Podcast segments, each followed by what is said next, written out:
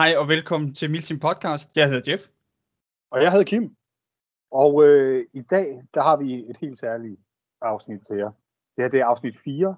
Og den her gang, der skal det handle om øh, et spil fra to tusind og tretten, Afghan Freedom. Og med os direkte fra Fyn, der har vi jo øh, to af, af hjernerne bag Afghan Freedom. Vi har Jakob og vi har Daniel. Velkommen til, drenge. Jo, tak. Tak skal du have. Sådan. Øh, jeg må lige sige, at øh, vi har glædet os helt sindssygt meget til det her. Øh, vi har øh, snakket rigtig meget om, hvad vi skal snakke om, og øh, altså, vi er bare så hyped, og vi er bare pisseglade for, at I kunne komme og øh, bruge jeres tid på det her. Mange tak. Vi er, vi er mindst lige så spændte, hvad I har spørgsmål til, hvad, hvad der skete dengang for syv år siden, snart otte år siden. Ja, det, og det er virkelig så længe siden, ikke? Det er mærkeligt at tænke på. Historien er efterhånden gået i ring et par gange i hvert fald. Så det... mm. Inden vi springer til, øh, hvad Afghan Freedom var, så lad os lige hurtigt få øh, forklaret formaliteter. Øh, hvem er Jakob? Hvem er Daniel? Og I bestemmer bare selv, hvem der starter. Jamen altså, så starter jeg. Jeg hedder Jakob, og jeg har spillet Airsoft siden øh, to tusind og seks. Og Milsim siden to tusind og otte ni stykker eller sådan noget der. Øh, mig og Daniel, vi fandt hurtigt sammen, og så er vi gået slag i slag siden da. Ja, jamen øh, jeg hedder Daniel, og øh, jeg tror vi glemte at sige, at vi spiller på holdet, der hedder Rav. Tosserne fra Fyn af. Øh, jeg har spillet Airsoft i fjorten år, så ja. to tusind og seks må også være sådan rimelig rigtig. Øh, og øh, Jakob og mig startede samtidig til Milsim. Ja. Ja. Startede I Rav øh, som det første, eller havde I nogle andre hold inden da? Øh, Jakob havde et hold sammen med en anden en. Øh, hvad hedder han? Mikkel? Nej, Mark. Mark. Ja. Øh, det er også næsten det samme, jo. Det er næsten det samme, ja. Og, og de hed... De hed Army of Two, øh, og så skrev jeg på Airsoft Zone, det der gamle forum der, på et tidspunkt om, der var nogen, der kunne samle meget op i Svendborg. Og det var der to glade idioter, der sagde ja til. øh, så, så jeg fik et lift fra Svendborg til øh, Vissenbjergbanen, der dengang lå ved siden af Odense. Øh, og siden da har vi sådan set fuldtes ad sådan rimelig. Ja. Så har vi støvet lidt folk op her i det ene sted og det andet sted, og så lige pludselig så var vi jo et lille hold. Så, ja. Var det altid, var det altid Milsim? Eller startede I på banerne? Nej, nej, vi har spillet... Oh. Du, ja, ja vi, vi, har, vi har spillet på hyggebaner i, uh, sideløbende gennem alle årene. Mm. Så Milsim var sådan en ting, vi, det var sådan lidt unikt og skulle en gang imellem. Men altså ellers så var det, ved det på hyggespilsbaner, sådan hver søndag. Mm. Øhm, ja, det er jo så lidt op og ned, hvordan aktiviteten har været med det, men øh, Milsim, det har vi, det har sådan været en fast, det skal vi deltage i. Mm. Øh, så bliver der skruet en lille smule ned for hyggespil nogle tider, og lidt op igen nogle andre tider. Øh, ja. Ja, og min opfattelse er i hvert fald, det er ikke mange Milsims, hvor Rav ikke har været repræsenteret. Nej, vi har næsten været med på en eller anden måde, om det så bare har været to mand afsted, eller om vi har været seks mand afsted, altså det, vi har sgu afsted. Så... Hvor ma- og hvor mange mand er I øh, i talende stund? Vi er seks mand. Seks mand. Sådan. Vi har jo efterhånden fået skabt os sådan lidt øh, en, øh, ja, hvad, hvad kalder man det, en rutine med, at øh, vi skal lige have, have vendt noget grej med ja. jer, drenge. Ja. Har I, har I gjort jer nogle tanker forud for, for det her? Nogle, øh, noget shit og noget, der er hit? Det har vi. Ja. Hvis, hvis der er nogen, der ikke har hørt vores tidligere afsnit, hvor vi gennemgår det, så har vi simpelthen bedt gæsterne om at notere sig nogle stykker af grej, som de vil anbefale til alle. Noget, som på en eller anden måde udmærker sig særligt, er uundværligt eller bare er alle pengene værd. Og så modsat noget, som bare har været altså altids fejlkøb, eller som bare ikke fungerer for, for en. Af en eller anden grund. Ja, lige præcis. Jeps, og vi har lavet vores lektier. Så... Det lyder, ah, det lyder godt. Ja. Hvem skal vi starte med? Jamen, jeg kan da godt starte. Altså, skal vi starte skal vi tage... med, øh, med hitlisten først? Yes. Ja, lad os tage Jacobs hit. Så. Det er jo blevet nævnt før, men øh, mit første hit, det er en øh, buttpad. Sådan. Men det typiske russiske buttpad, det er, den har jeg simpelthen været så glad for, at jeg valgte skulle også at købe en i, øh, i NATO-sløring. Så når jeg spiller på NATO-siden, så har jeg også en. Det kan ikke undværes. Ja. Men jeg bliver altså nødt til at få købt mig sådan en snart. Det gør du. Jeg forstår slet ikke, at du ikke har en. Man skal have flere. Jeg tror faktisk aldrig, jeg har prøvet det. Nå. Det, det, okay, det altså, hvordan, hvordan kan du have russisk grej og ikke prøvet en? Jamen, jeg, jeg ved det sgu ikke. Ja, det er du, ser på alle, du ser på alle de lækre russere, der går rundt i deres grej, og så den der fine buttpad, som du går og kigger på. Hvordan kan du ikke? Jamen, det er sådan en ting, jeg altid tænker, jamen, de koster ikke ret meget. Sådan en køber jeg lige næste gang. Og jeg får det aldrig rigtig gjort. Jamen Kim, det er fordi, du har for travlt til Milsims. Du når aldrig at sidde ned. Det gør vi andre. Selvfølgelig, det er derfor. okay, okay, okay. Hvad så, øh, Daniel, kan du øh, tage os på din første på hitlisten? Ja, det er, det er den riffel, jeg har haft længst. Øh, og det er min kære S V D, der hedder Anja. Øh, en, en RealSort S V D, som jeg fik lige da de kom på markedet, øh, hvor der kun blev lavet tolv hundrede eller sådan noget af dem. Hvor det er en, en rigtig kinesisk S V D, der er blevet fræset op, og så er der smidt boksermotor i. Den er, det virkelig, er, over... altså, er det virkelig det? Er det virkelig en øh, deaktiveret kinesisk S V D? Jeg tror ikke, de var deaktiveret, da de blev lavet. Men, øh... Nej, nej, nej. Øh, men, men ja, det er en kinesisk S V D, øh, og det er grunden til RealSort heller ikke eksisterer nu. Det er fordi, at de brugte faktisk rigtige våbendele til de første. Wow. Øh, og det er først noget, der er kommet ud længe efter. Men den skyder, den har holdt ja, de der ti år, medmindre jeg selv har lavet et eller andet dumt med den. Øh, den har været med på hver eneste milsim, jeg har kunne tage den med på som russer. Eller oprør, eller noget andet. Øh, og den har, den har aldrig fejlet. Bortset fra et enkelt vintermilsim, men det taler vi ikke om. Åh, oh, lad os tale om det. altså, sådan, den kører simpelthen nu. Fordi jeg synes, jeg havde hørt et eller andet om, at den var pensioneret, og den var færdig. Øhm, jeg troede, jeg pensionerede den. Men jeg, har, jeg, jeg er i den proces, der hedder at genopleve hende. Okay. Jeg, jeg gjorde selv noget dumt og kom til at flække boksen, og, og bokser er super svære at finde til dem. Ja, er det derfor, de er så skide svære at finde dele til også, de der øh, RealSort øh, S V D'er? Er det fordi, at, øh, at de var lavet på øh, rigtig våbendel? Altså, eksternt er det svært at finde dele til dem. Ja, hvis jeg skulle have en ny kolbe, så tror jeg ikke, det kunne lade sig gøre.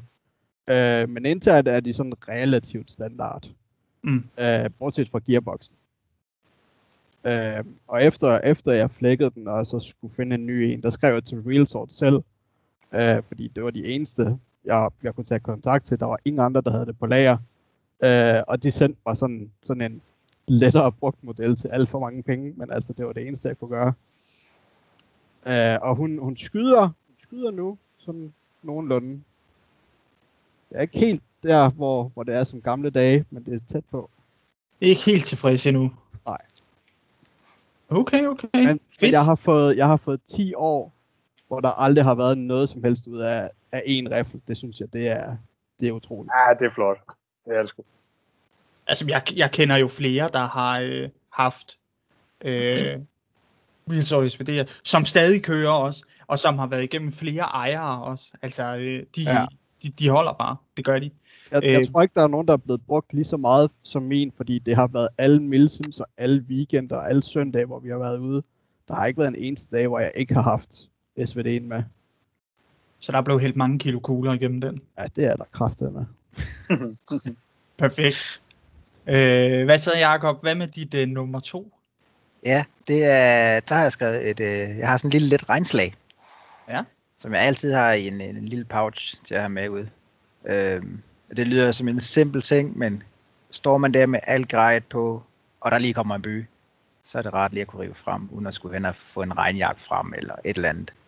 Den har jeg, den har jeg altid med. Øh, ja. Har du et øh, har du et mærke eller navn eller noget på den? Nej, det er, jeg tror, det er et eller andet billigt, jeg købte øh, i starten på et overskudslager eller sådan noget der. Men ja. Det er bare sådan de der små ting, som øh, ikke behøver at koste særlig meget, men øh, som man så finder ud af. Det kan man ikke undvære. Er det en poncho? Ja, det er sådan en lille oh. øh, let poncho-ting. Ja, ja, lækkert. Så det er lige sådan en... Øh, hvis nu man står og uheld derude, og det begynder at stå ned, så er det sgu ret lige at kunne få lidt hen over hovedet. Det vil jeg gerne slå ned på. Jeg har en poncho, som jeg har ravet rundt med i årevis. Øh, og det er fuldstændig rigtigt, hvad du siger, at øh, hvis der er noget, der giver mening, så er det altså lige gennem plads til at rende rundt med sådan en der. Ja. Den har jeg kraftedeme også været glad for. Ikke, det er jo ikke sådan, man har brug for hver gang. Nej, nej, overhovedet. Når du har brug for den, så er du yep. fandme også glad for, at du har den med. Helt lige præcis. Ja, ponchoer er fede, og så kan de jo bare bruges til et hav af forskellige ting. Ja, ja. ja, ja. Om bliver man sendt ud et eller andet sted og skal sidde i et par timer, så er det jo også rart. Hvis man nu ikke lige har fået botpadden med, så kan man bare sidde på det. Ja, ja, det er faktisk rigtigt. Så. Ja. Fedt. Daniel, god, hvad med dig? Øhm, min nummer to, det er helt klart min One Piece-uge. Ja. Der har... Det er igen en af de, den koster meget hundrede kroner eller sådan noget, og den har været med til alle milsims og alle spildage, hvor det har været lidt koldt. Og, og jeg bruger den til hverdag også, hvis det er lidt koldt. Det, jeg, jeg, jeg er på nummer to nu, og jeg ved, andre er på tre eller fire, men de holder, de holder sindssygt godt, og det er, det er den hundrede kroner givet ud. Rigtig godt. Jeg, jeg tror faktisk aldrig, jeg... Jeg, jeg tror aldrig, jeg har set Daniels hår, faktisk. Han har altid den hund.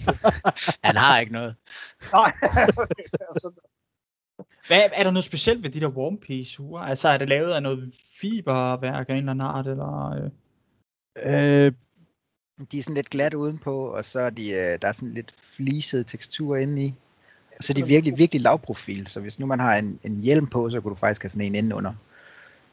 Så det er ikke sådan en stor fyldig hue. Det er bare en lille, virkelig lavprofil, men godt lun hue. Okay. Ja. Altså, jeg render rundt med en Tachanka ind under min hjelm. Altså, så der, du ved, jeg er sgu ligeglad. Nå, hvad, hvad der nu virker for dig? Men, ja. uh... Jamen, det kan da godt være, at jeg skal ud og kigge på en, uh, hvad, hvad hedder den, One Piece hue? Ja, Spidersport har dem. Sådan, og hermed øh, givet videre til alle, der lytter med. Tjek One Piece ud hos Spidersport. Vi burde have nogle sponsorpenge nu. Ja, helt ærligt. Og så ved det, I skal have en One Piece. Hvad så, Jakob? Har du en øh, nummer tre? Det har jeg da. Øh, jeg har skrevet min, øh, jeg har sådan en Primo Solid Plus. Øh, og det første lange stykke tid, hvor vi spillede milsim, der havde jeg altid bare noget kold mad med. Altså en pastasalat eller et eller andet i den stil der.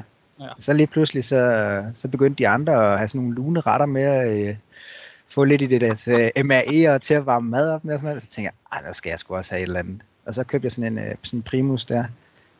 Og siden da, der har jeg, den har jeg altid med, fordi den der, øh, det der med at kunne få noget varmt, når man har frosset sådan en hel dag der, det er bare magisk. Ja, det er altså, det kraftigt. Øh, Det kan ikke beskrives, hvordan det er lige at få lidt varmt mad i dunken, eller få en kop kaffe øh, klokken ti om aftenen, eller sådan et eller andet i den stil der. Det, det kan ikke undværes. Og så bare for moralen, ikke? Altså det der med at sætte sig ned og få noget varmt at æde. Det, jamen, det, øh... det der med at vide, at der er noget varmt, der venter på en. Altså, det, ja. øh... Plus han sidder jo og griner, og så andre af vores små varmeposer, de ikke har virket, eller har været kvarter i gang, eller sådan noget. Ja, det er halvdelen af værdien. Har I kører I andre stadigvæk i... bare med, med M R I-varmeposerne, eller hvad? En gang til. Kører I andre stadigvæk bare med, med varmeposerne fra M R I?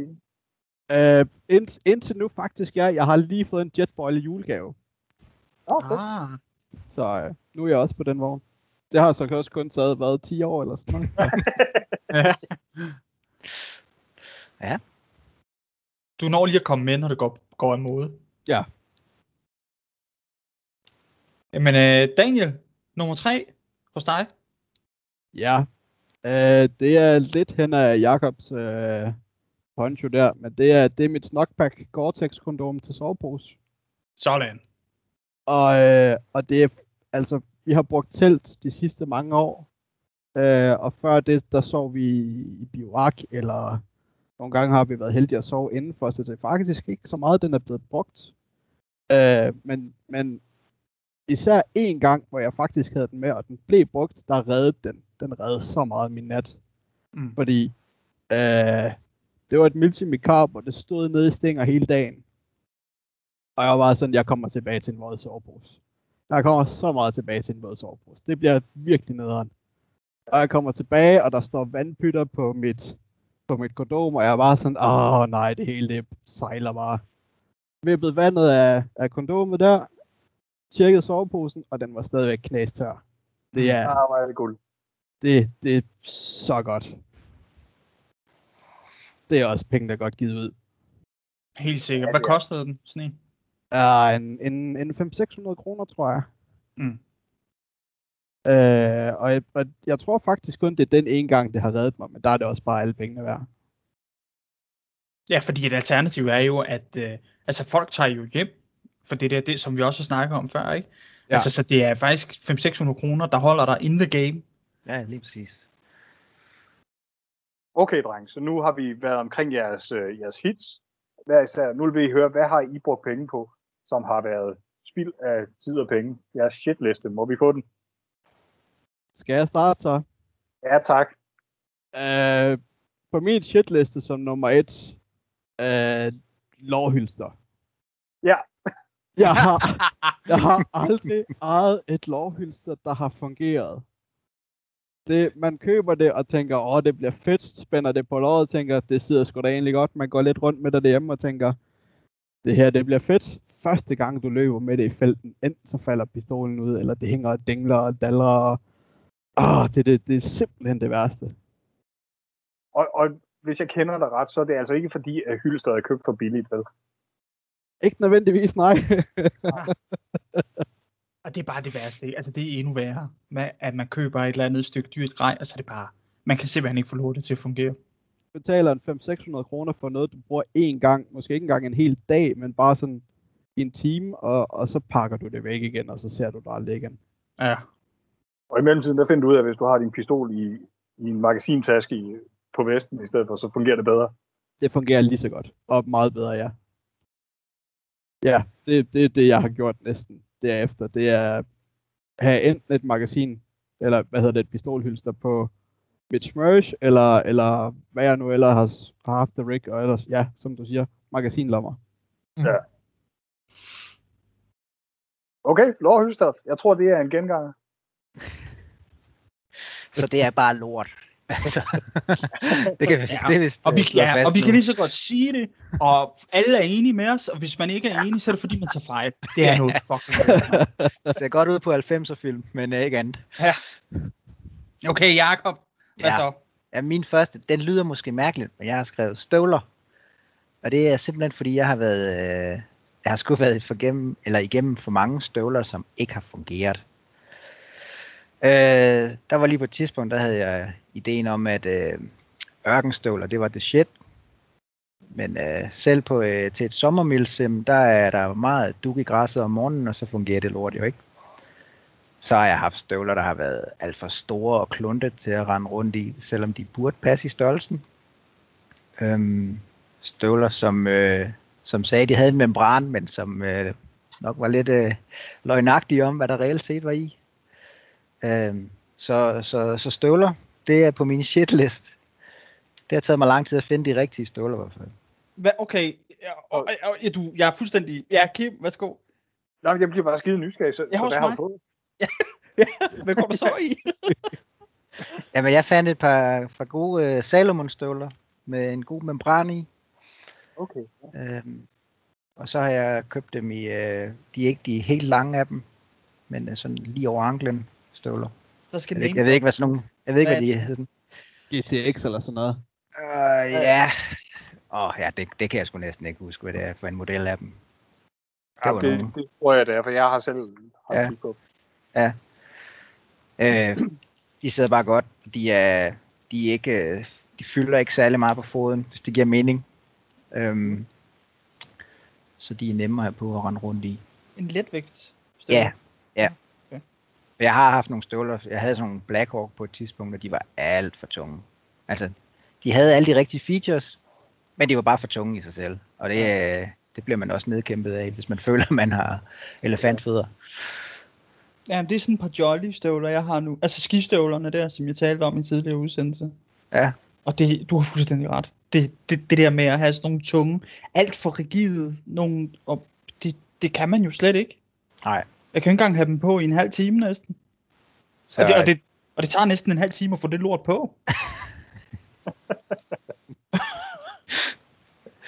Ja, men altså, det, hvis jeg skulle give et godt råd til folk, der skulle komme nyt, nyt ind i at skulle deltage i Milsims og sådan noget der, så var det at simpelthen tage ud i en eller anden ordentlig fodtøjsbutik og prøve noget af. Ja. Fordi man kan have nok så god en idé om, og folk kan give nok så mange råd om, øh, hvad der er det rigtige, men øh, man skal ud og prøve det. Ja. Og, og få nogle råd fra nogen, der rent faktisk sælger det til dagligdag, eller sælger det til, som deres job. Folk på nettet har alle mulige gode idéer, men øh, det passer bare ikke. Ja, og det er jo også, altså, vi har jo alle sammen forskellige præferencer. Ja. Øh, hvilket jo også er en af grundene til, at vi øh, kører øh, lige præcis det her tema, hvor vi spørger folk om deres øh, gode og dårlige erfaringer med grej, ikke? Ja. Fordi, fordi at folk er forskellige. Og, øh, ja. og, og, og fødder er forskellige. Ja, men jeg synes også, at... Øh... Når, når du beder om brugernes meninger, så får du altså også noget mere sandhed. Øh, altså produktbeskrivelser fra folk, der har en dagsorden øh, i form af at skulle sælge dig et eller andet, det, det kan du ikke bruge til så skide meget. Nej. Det ved jeg ikke helt, om jeg er enig i, fordi altså, der er jo nogen, der har, nogen har jo sat sig ind i, hvordan, øh, med de, når man er ude i en butik, altså, så ved de jo godt, hvad for nogle støvler til at have til, hvad for nogle formål jo. Og det er altså jo. Ikke alle, alle støvler, der er lige gode til... Nej, det er rigtigt. Jeg tænker mere de her skrevne beskrivelser på websites og den slags. Nå ja. ja. ja.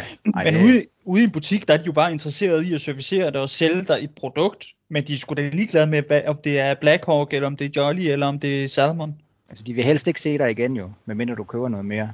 Ja, ja. De, vil ikke se, de, vil, de vil ikke se dig komme med støvlerne under armen. Det, Nej. det forestiller jeg mig i hvert fald. Mm. Daniel? Ja?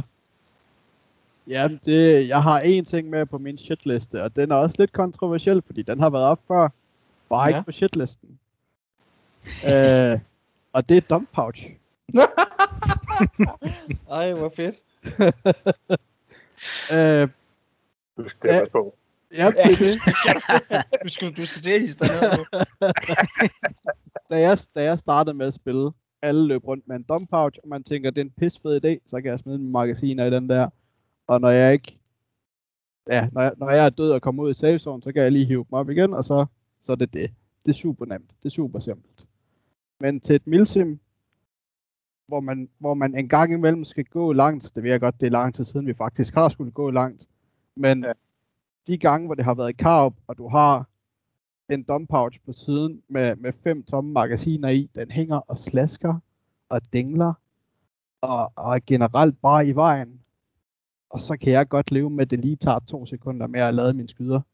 Og så bare lige stoppe det tilbage i magasinlommen. Med lidt øvelse, så går det rimelig hurtigt.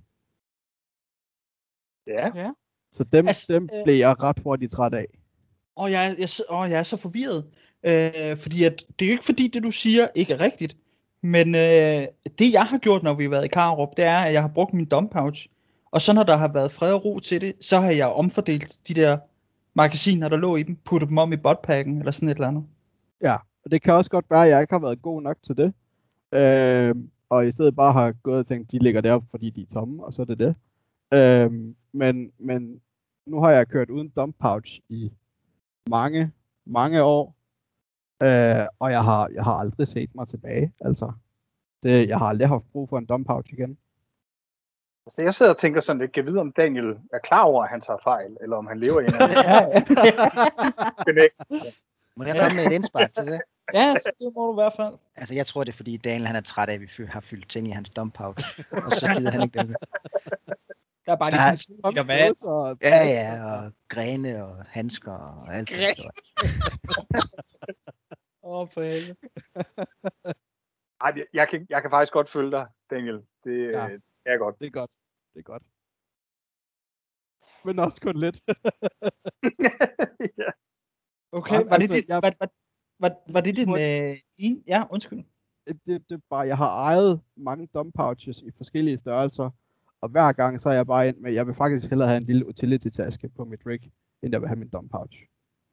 Har du prøvet en S S O? De der oprulningssnoren. Nej, nej. Øh... Jo, jo, jo. Ja, ja, ja.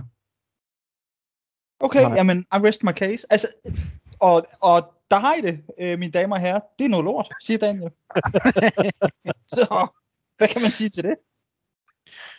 Var det den sidste ting, du havde på din checklist? Det var min sidste ting, ja. Okay, okay, okay. To. Okay. Hvad med dig, Jacob? Jamen, jeg har en tredje ting også. Ja, kom med. Ja, det er kopi Kina-tøj. Ja. Ja. Åh, ja. For helvede. Det er altid åndssvage størrelser eller fjollede farver i det, at de, de kan sgu aldrig ramme kammererne rigtigt. Altså, det, det duer bare ikke. Og, og så synes jeg... Der er nogle af dem, når du først vasker dem, så er det ligesom, så får de sådan en mærkelig grålig glans. Ja. Ja. Altså, jeg, jeg har været igennem en del af sådan noget Kina-tøj der, en gang man lige havde et eller andet, et eller andet trip, man lige skulle på der, øh, med noget NATO-grej, og det lignede bare lort. Så det røg næsten ud lige så hurtigt, som det kom ind. Så hvis man går en lille smule op i sådan noget med camo og farver og sådan nogle ting, så, det, så skal man bare holde sig fra det. Jeg vil så lige sige, det, det eneste tidspunkt, det kommer til sin ret, det er, når du bevidst går efter det look, det ligner noget lort. Ja, og I griner nu. Men... Ja, ja, men altså multicam, det er jo lyserødt, når det kommer fra Kina. Altså, hvad sker der for det? Ja. det... Ja. Jakob, du har altid lignet lort, det ændrer ikke det store. Ja. Det er sgu ligegyldigt, ja. Om det er lyserødt, ja. Eller grønt. Ja, ja. Okay, stærkt. Det ved jeg ikke, om det er, men det er, det, det er der i hvert fald nu. Så, når det, så er det sagt, så er det derude. Shit, man. Jeg havde ikke regnet med, at I var sådan nogle, altså I havde så pikante holdninger. Øh, vil jeg sige, jeg er allerede en lille smule chokeret, ja. Men... Øh, vi troede, du kendte os. Ja, det er ikke ordentligt. Ej, nej, nej, og vi bliver aldrig venner nu. Det kan jeg godt bare sige, som det er. Det, altså, vi kan jo ikke have rav med mere, så bliver det sådan en, en Uwe Marx provokations happening lige pludselig. Ja, ja. Jeg har ikke dumpouch på, hvad er det for nogen?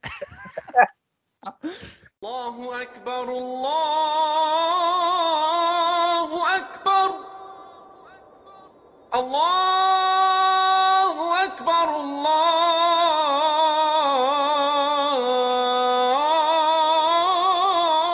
Allahu Akbar. Kim? Ja? Afghan Freedom. Yes. Altså når jeg bare siger det, ikke, når den bare ligger derude, ja. Hvad så? Ja. Altså hvad tænker du? Jamen altså, det sætter et eller andet i gang i mig. Altså med Afghan Freedom, så sætter det nogle tanker i gang, som, som med det samme får mundvigerne til lige at rejse sig en lille smule. Ikke? Og, og jeg sidder der og, og smiler. Og det er ikke det eneste, der rejser sig? nej, nej, det er helt stritter, mand, når man hører Afghan Freedom. Nej, prøv at høre. Det, jeg synes, som, øh, som gør Afghan Freedom til noget helt særligt, for mig var det, at det var første gang, jeg oplevede et spil, hvor alle deltagerne forud for spillet var med til at bygge det her op. Mm. Øhm, så vi havde Rav, der, der satte nogle rammer op og lavede det her Afghan Freedom-spil. Øh, og lige pludselig, så var, jeg vil ikke sige, at det blev hijacket af alle dem, der skulle være med, men lige pludselig så begyndte folk altså at...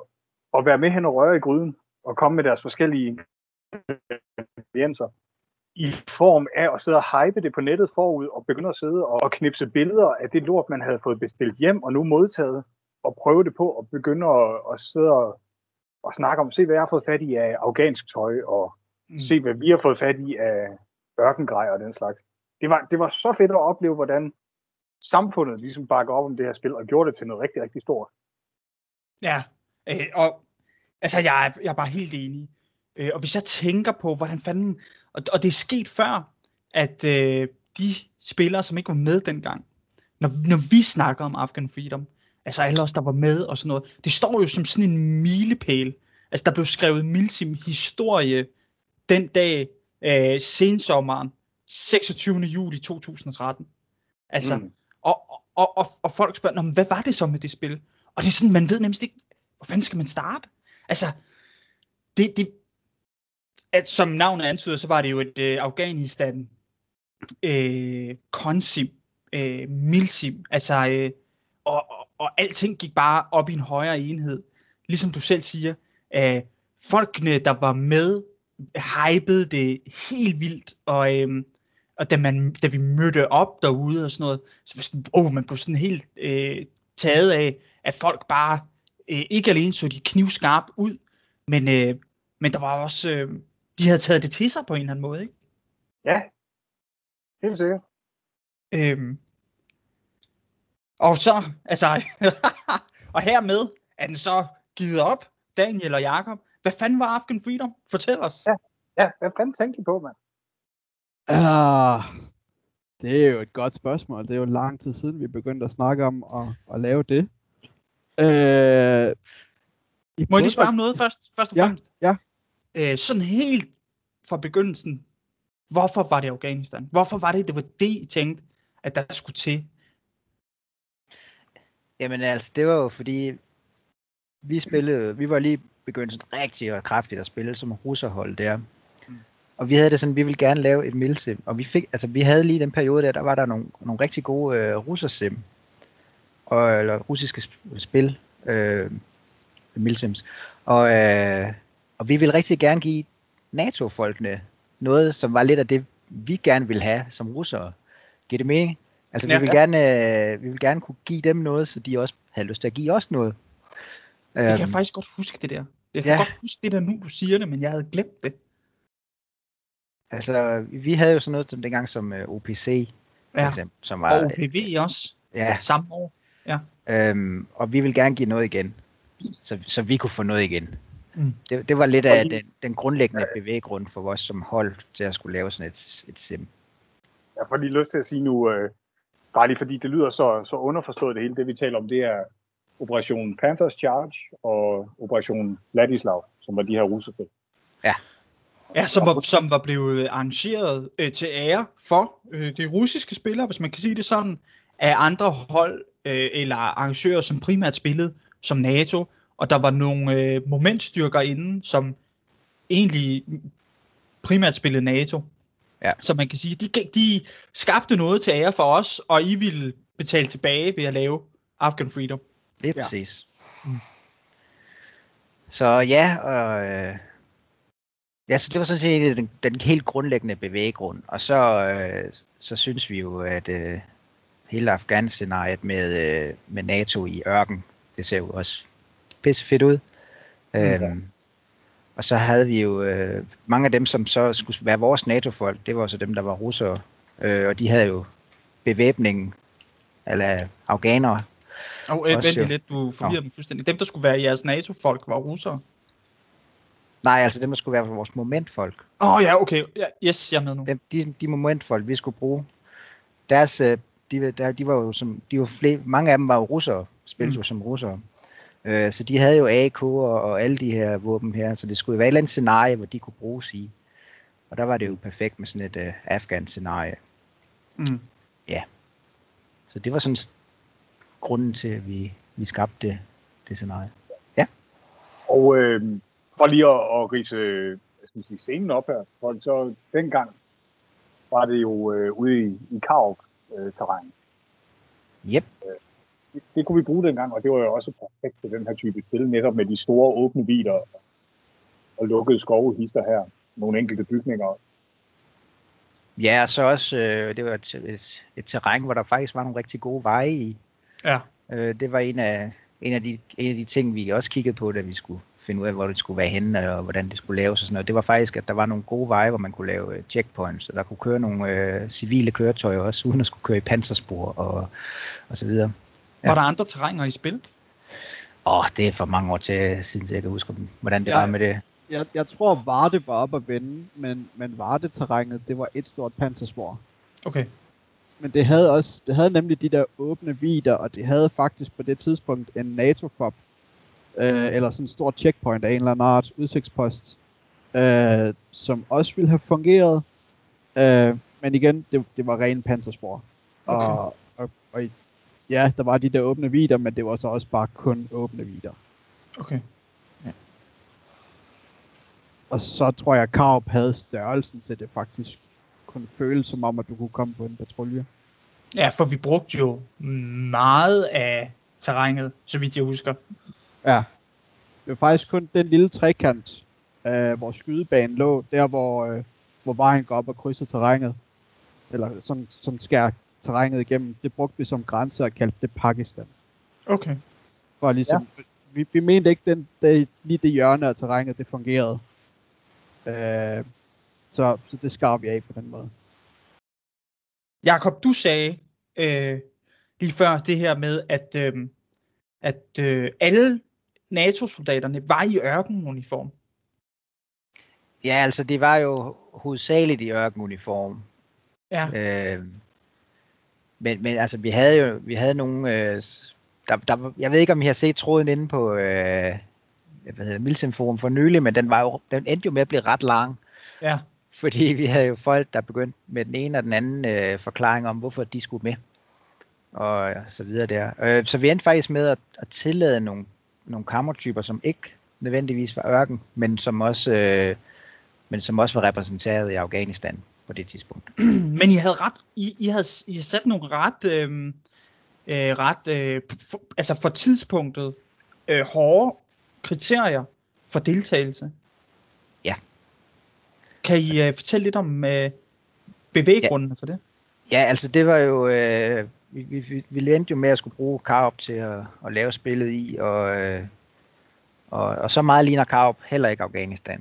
Mm. Uh, så vi, vi var nødt til at have, at folk, der deltog i det spil, de fik en indlevelse. Og den eneste måde, de kunne få det på, det var, hvis, hvis, uh, hvis spillerne var, var, var meget indlevet i det, altså, og, og det var rigtig meget, men det man, dem, man, hvis man ser nogen, så er, det jo, så er det jo det, man får ud af, hvad det er for et scenarie, man er i.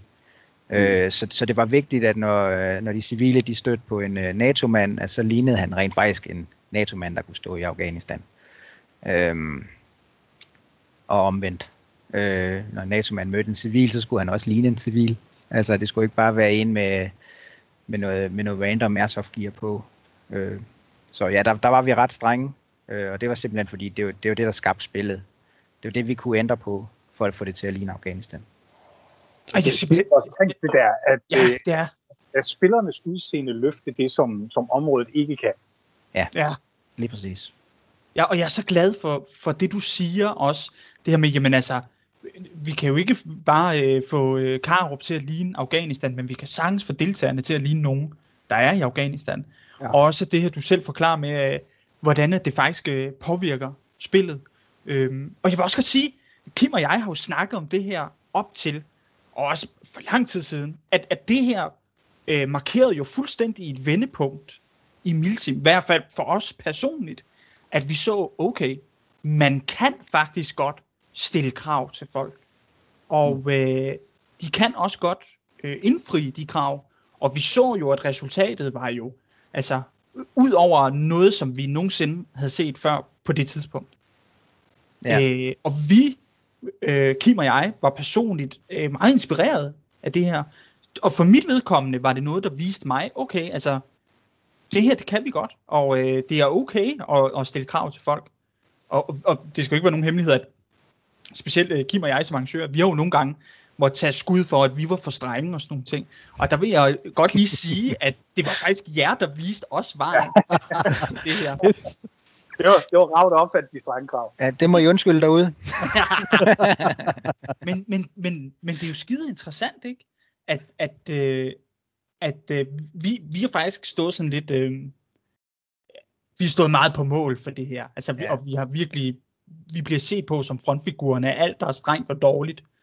Ved, ved, ved de her krav, men, øh, men at det slet ikke startede med os. Altså vi, vi havde jo så også, der var jo også folk, der var meget utilfredse med det jo. Øh, og det, det var jo en balancegang på det tidspunkt. Altså hvor, hvor, hvor strenge kan vi, hvor, hvor strenge kan vi være?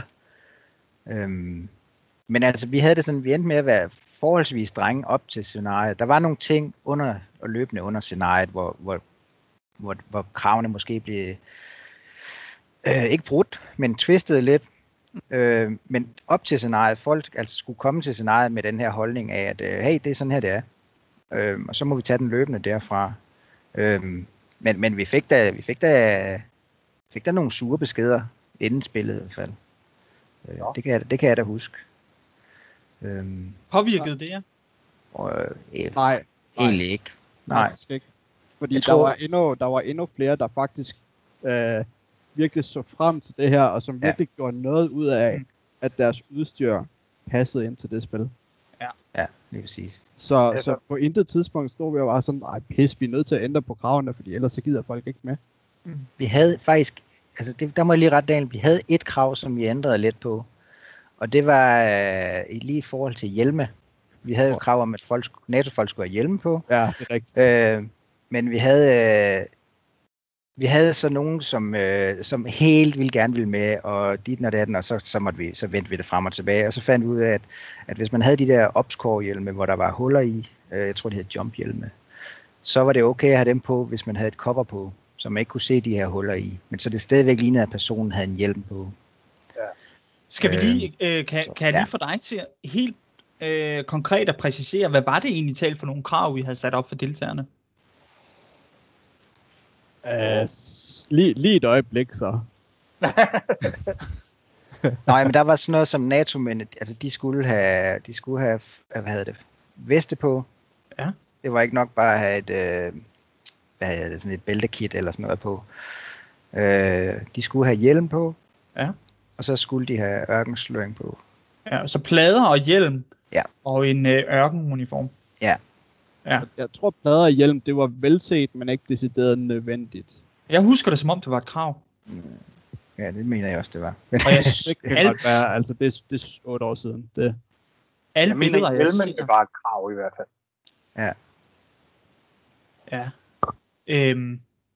Og hvad så? Altså, okay, øh, jeres kreative proces, hvor I er ved at lave det her spil. Altså, øh, hvad, hvad, hvad tænkte I, at det skulle indeholde? Hvad var det, I ville præsentere spillerne for? Altså, inde i jeres hoved, hvordan, hvordan, hvordan skulle det her så forløbe? Altså, hvad, hvad fyldte I ind i det, da I sad og skrev på det? Øhm, de missioner, vi begyndte at planlægge, fordi det planlæg, det begyndte vi faktisk at skrive øh, længe før vi sådan rigtig havde, øh, hvad kan man sige, resten af spillet på plads. Uh, og det var ligesom at give den der følelse af at være i Afghanistan, fordi på det tidspunkt så druknede uh, internettet jo nærmest i, i, i uh, helmetcam uh, videoer fra, fra Afghanistan og Irak, hvor folk gik patruljer, og lige pludselig var der et ambush af en eller anden art, og fem minutter senere var det over. Uh, der var nogle checkpoint, der skulle holdes, der var uh, ja, bare, bare den her stemning af at gå rundt i i et tørt, øde land, hvor du ikke rigtig vidste, hvornår du blev angrebet. Eller om den civile, der stod foran dig, var en fjende eller ikke, fordi du kunne ikke se, om han havde en A K på ryggen eller sådan noget. Øh, det, det tror jeg faktisk var det, der skabte missionerne mere end... Ja, jeg, jeg ved ikke, hvordan jeg ellers skal beskrive det. Øh, Men I havde ikke sådan en, en, en hvad kan man sige, sådan en, en, en storyline eller en plotlinje, eller sådan forske, flere forskellige plots kørende derude, eller hvad? Altså det var sådan meget...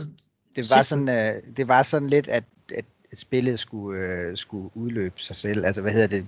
det tingene skulle forløbe, øh, som, de, altså, som de skete derude. Altså, ja. Okay, okay. Ja, så det var, vi, okay. Vi, havde nogle, vi havde nogle opgaver, og vi havde nogle steder, at... Øh, the bad guys, de skulle være, og vi havde noget med noget drone, der var skudt ned i et område, så vi havde sådan nogle missioner, nogle, nogle små stikkermissioner, som var blevet, som vi havde siddet og skrevet på forhånd, øh, som vi så kunne tage i brug, hvis du, at det viste sig, at der ikke skete noget som helst. Men, ja. men spillet i sig selv havde ikke, en, havde ikke sådan decideret, at øh, det skal ende ud med det her resultat. Det der, det ikke. Der, der var dog, øh, dengang, der var altid sådan... Øh, lørdag, der var der en masse stikmissioner, og søndag endte i et eller andet kæmpe slag af en eller anden art. Mm. Så det var, det var sådan den der grundopskrift, vi kørte efter. Øh, men som Jakob siger, altså missionerne var ikke faste, og vi havde planlagt nogle enkelte, ligesom skulle ligesom få folk i gang. Øh, men, men det er ikke sådan et, et, en rød tråd i hele vejen igennem spillet. Så det var bare, altså sandbox? Ja. Ja. Ej, det er kraftedeme interessant, fordi det var slet ikke sådan, jeg havde set det, altså øh, som, som deltager, men øh, det vil jeg godt øh, vende tilbage til øh, på et senere tidspunkt, hvor vi taler om vores øh, spillere oplevelse. Ja. Men det, det er måske en af grundene til, at det bliver husket så meget, det er, fordi folk ligesom skabte deres eget til det ja, spil. hundrede procent. Jeg kan godt huske, at spillet det, det opbyggede noget momentum en gang imellem. Ja. Steder, hvor, hvor det slet ikke var, var meningen. Øh, og hvor det bare fik lov at rulle. Det var måske det, der var så fedt, at spillet fik lov at, at løbe med sit eget momentum. Ja. Ej, og det, for det er heller ikke... Det, det er heller ikke hver gang, at der ligesom skete noget, hvor vi stod som arrangører og tænkte, fuck, det er pisse fedt. Øh, der, der var flere gange, hvor vi stod som arrangører og var sådan lidt, det er fandme dumt det der. Altså, det var ikke lige det, vi havde tænkt os. Men vi lod ja. stadigvæk rulle. Det var ikke sådan, at vi kastede snøren ud og hævde dem tilbage igen. Øh, fordi tingene var allerede sat i gang, og så, altså, hvad, hvad skal man så gøre? Mm. Ja. Hvor mange, øh, hvor mange arrangører var I på? Altså... Og hvordan havde I fordelt jer i forhold til øh, løsning af praktiske opgaver øh, før spil og under spillet og sådan noget? Øhm, og und, alt, ah, hua. Altså før spillet, der var vi, øh, vi har jo en mand på Sjælland, mm. og han, han var ikke så meget med til selve planlæg, eller hvad hedder det, planlægning inden da. Så der vil jeg sige, vi var, vi var nok hver fem mand, sådan lidt on-off. Ja. ja.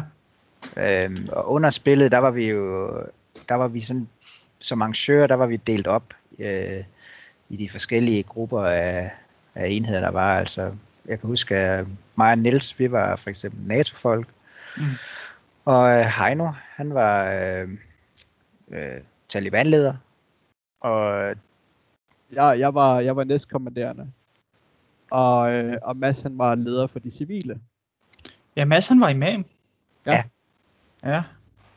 Øh, kan I sådan lige øh, ridse op, øh, hvis vi øh, øh, i terrænet, der var vi jo fordelt ud og sådan noget der, og, og I havde bygget en lille by og sådan noget, eller øh, der var i hvert fald, ja, kan I fortælle lidt om, hvad, hvad fanden, øh, hvor, hvor, hvordan var folk placeret ude i det her område?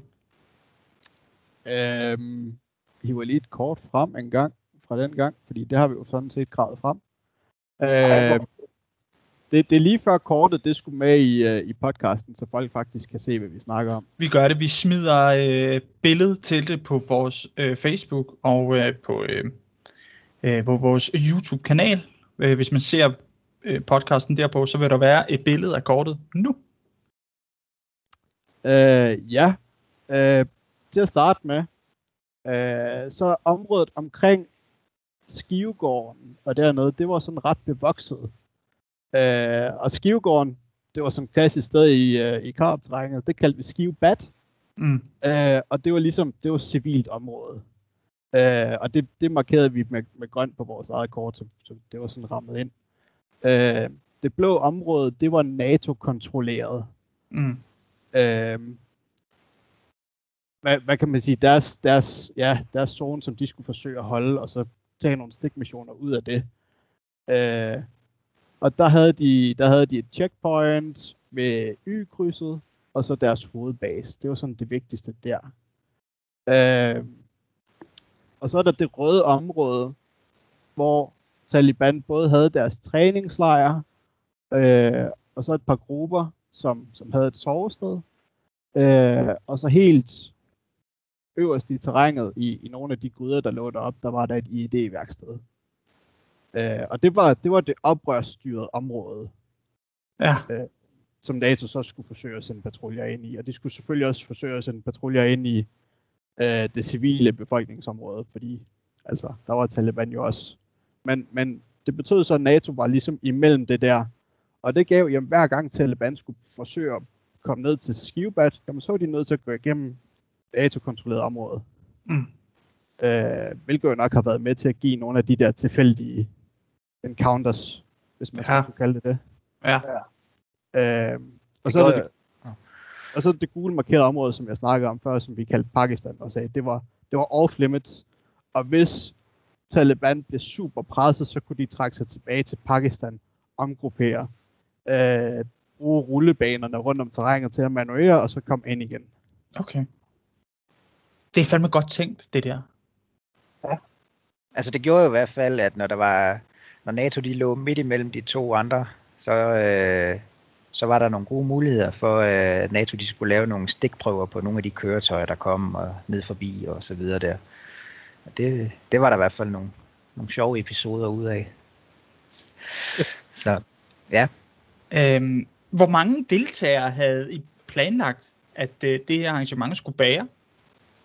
Ej, jeg mener, der var omkring øh, hundrede. Og for, hvordan var fordelingen? Øh, ved jeg, det var sådan... Øh... Af hvad jeg sådan lige kan se på, hvordan vi delte øh, NATO op, så har det været cirka tres fyrre eller sådan noget. Ja. Ja. Mm. Hvor, hvor altså de talibanere, som så ikke var aktive, de var så aktive som civile i stedet. Ja. Øh, så måske har der været... Det er ikke afhængig af, at det er jo gået sådan lidt op og ned, men, men sådan hen ad lørdagen, så har der måske været tyve, maks tredive aktive talibanere, mens de sidste, de har gået som civile et eller andet sted. Eller, eller som, som I selv, ja, øh, så, så har de rodet rundt i NATO-terrænet og lavet et eller andet dumt. Ja, for det kan jeg godt huske som, øh, altså jeg, jeg deltog som afghaner, øhm, at det var skiftevis det her med øh, civile, der står og vinker, og en halv time efter, så spiller man øh, Taliban, der er ude at planlægge baghold eller et eller andet. Ja. Ja, jeg husker også, at øh, vi flexede ind og ud af roller som civile, og så som øh, krigere. Men jeg kan ikke huske, om det var noget, vi havde fået besked på, at vi skulle, eller om vi gjorde det på eget initiativ. Det, det er der, hvor jeg er sådan lidt, jeg, jeg er ikke Jeg kan ikke huske helt præcis, hvordan vi gjorde. Øh, om vi havde sådan nogle tidsrammer og sagde, jamen inden for det her, der er I civile, og inden for det her, der er I Taliban. Det kan være, det var sådan, vi gjorde, men jeg kan ærligt talt ikke huske det. Nej, det kan jeg faktisk heller ikke. Øh, og det kan også godt være, at vi har brugt øh, nogle af de der missioner der til ligesom at sætte jer i gang, når I så har været færdig med missionen. Jamen, så har I måske haft et par timers pause, og så har I selv fundet på et eller andet at lave. Jeg, jeg, jeg mener altså, det var sådan lidt... Der var en lidt løse rammer på den måde. Ja. Øh, ja. Altså man har i hvert fald fået at vide på forhånd, som øh, civil taliban, at man skulle, man skulle tage med, så man kunne være til begge dele. Øh, der var ikke nogen, der var rent civile, og der var ikke nogen, der var rent øh, hvad hedder det, talibanere. Så... Ah, det, ah ja, det siger mig sgu noget nu. Nu er der sgu en klok, der ringer. Ja. Jeg tror sådan set, at øh, det, det der var sket, det var, at øh, ja, I havde lavet sådan en rimelig god forventningsafstemning med, med øh, dem, der skulle spille som afghanere på forhånd. Så vi ja. vidste godt, at vi ikke kunne være, øh, være kun det ene hele tiden. Ja. Men det, det var jo også... Der, for... det, var, det var det der med, at du ikke bare kunne smide din A K i et hegn, og så stå alene til hvil, og så fem minutter samle den op. Ja, ja, efter fem minutter samle den op, og så løbe efter NATO, og så skyde dem i ryggen. Ja. Det var i hvert fald øh, ret meget fra vores side af en, øh, en tillidserklæring til de civile om, at At, altså, at, at vi, det skulle være folk, der kunne finde ud af, at hey, det her det er altså, det skal sgu være sjovt for alle. Og hvis, hvis, hvis NATO-folk det løbende ville komme tilbage og sige, hey, de, de powergamer derude, altså de, så, så, så havde det jo ikke været en sjov oplevelse. Og det, det, det var jo også en af de ting, vi var sådan nervøse for inden spillet i hvert fald, om, om folk kunne finde ud af at, at leve sig ind i det her og, og gøre det, så alle synes, det var en fed oplevelse. Så det ikke kun var dem selv, det var en fed oplevelse for. Og det, det synes jeg faktisk, det har vi ikke haft noget brok over efterfølgende i hvert fald, at der var blevet snydt med, eller ikke snydt, men at man lige havde udnyttet det til grænsen, at man både var det ene og det andet. Det, det oplevede vi ikke i hvert fald. Nej. Øhm, hvor mange, øh, altså, i, ud af deltagerne, kan man sige, hvor mange af deltagerne, der var med, var nye for jer? Forstår I, hvad jeg mener? Øh, ja. Øh, ja. Fordi, som jeg husker det, så var der jo, vi var jo en, øh, vi var jo den samme trup af gamle spillere, altså trofaste, der ja. dukkede op til hver spiller, sådan noget der. Hvor mange af deltagerne var der øh, første gang, eller hvad fanden man siger, altså hvor mange af dem var nye ansigter for jer? Meget, meget få. Ja. Øh, på det tidspunkt var der stadigvæk mange store, aktive milsomhold. Øh, og Og jeg, ja, I må, ikke, I må ikke hænge os op på det, men der var meget, meget få helt nye med. Ja. Uh, jeg, jeg husker et par ansigter, som kom i afghaner-outfit, som jeg ikke kan huske, jeg havde set før det. Mm. Men ellers så var det, det var folk, vi havde set før, og det var folk, vi kendte. Øh, og, og måske også lidt folk, vi stolede på, at de kunne løfte opgaven med at, at skabe det spil, som vi nu ville. Mm. Øh, der var også øh, et par spillere fra udlandet, så vidt jeg husker. Ja, vi havde øh, på NATO-siden havde vi øh, K S K fra Tyskland af. Ja. Som, øh, ja. Ja, det, de har deltaget i Milsim i Danmark i mange år. Ja, dem, dem kendte vi jo lidt på forhånd. Vi vidste nogenlunde deres udstyrsniveau og så videre der, så det havde jeg ikke de store bøvl med at skulle have dem med i hvert fald. Det var dengang, de var fede. Ja, ja. ja. Øh, og så galt, det gjorde bare, altså helt spilmæssigt gjorde det bare sindssygt meget, at der var nogen med, som øh, ikke, ikke talte dansk og ikke forstod dansk. Ja. Altså, det var, det var så vildt, synes jeg. Ja, ja, helt sikkert. Altså, den, øh, den tyske deling, vi havde, det var rent faktisk tyskere. Det var meget ja. fedt.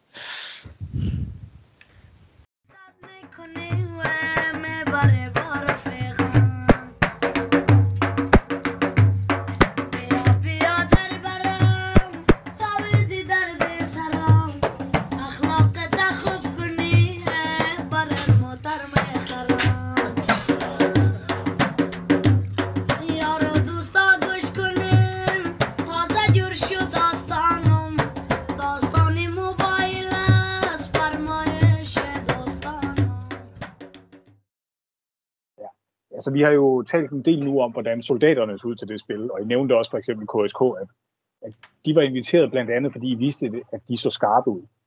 Og, og det skal der overhovedet ikke lægges skjul på overhovedet. Alle de soldater, der var med, synes jeg i hvert fald, de så tæske godt ud øh, i deres ørkenuniformer eller multicam, eller hvad de havde på. Ikke? Øh, men der var jo også den anden side, altså afghanerne. Og det var heller ikke ligegyldigt, hvordan de så ud. Øhm, og Daniel, var det ikke noget med, at I havde også taget nogle, øh, nogle referencebilleder forud for spillet? Øh, jo, det har du helt ret i. Øh, vi, øh, vi, vi tog faktisk til en lokal øh, grusgrav i Fyn, eller på Fyn, ligesom for at få den der, hvad kan man sige, sandede fornemmelse. Jeg ved ikke, hvordan man ellers skal sige det. på billederne. Øh, og vi havde, vi havde, nogle af os havde købt parkour, og, øh, og små, små afghansk udseende, de der Chicom Chestricks, de fungerer over det hele. Daniel, øh, Daniel, kan du ikke lige fortælle, hvad en parkour er? Åh, det, det er den klassiske afghanske hat, øh, som egentlig er sådan flad top med sådan et rør ned, som bare bliver rullet op. Mm. Øh, det, det er svært at forklare den på en, på en anden måde. Jamen, det er fint. Den, den er... Det, åh, for helvede, Jacob. Øh, Men, men vi havde taget, vi havde taget nogle, øh, nogle billeder af den her grusgrav, hvor vi selv havde klædt os ud. Ja.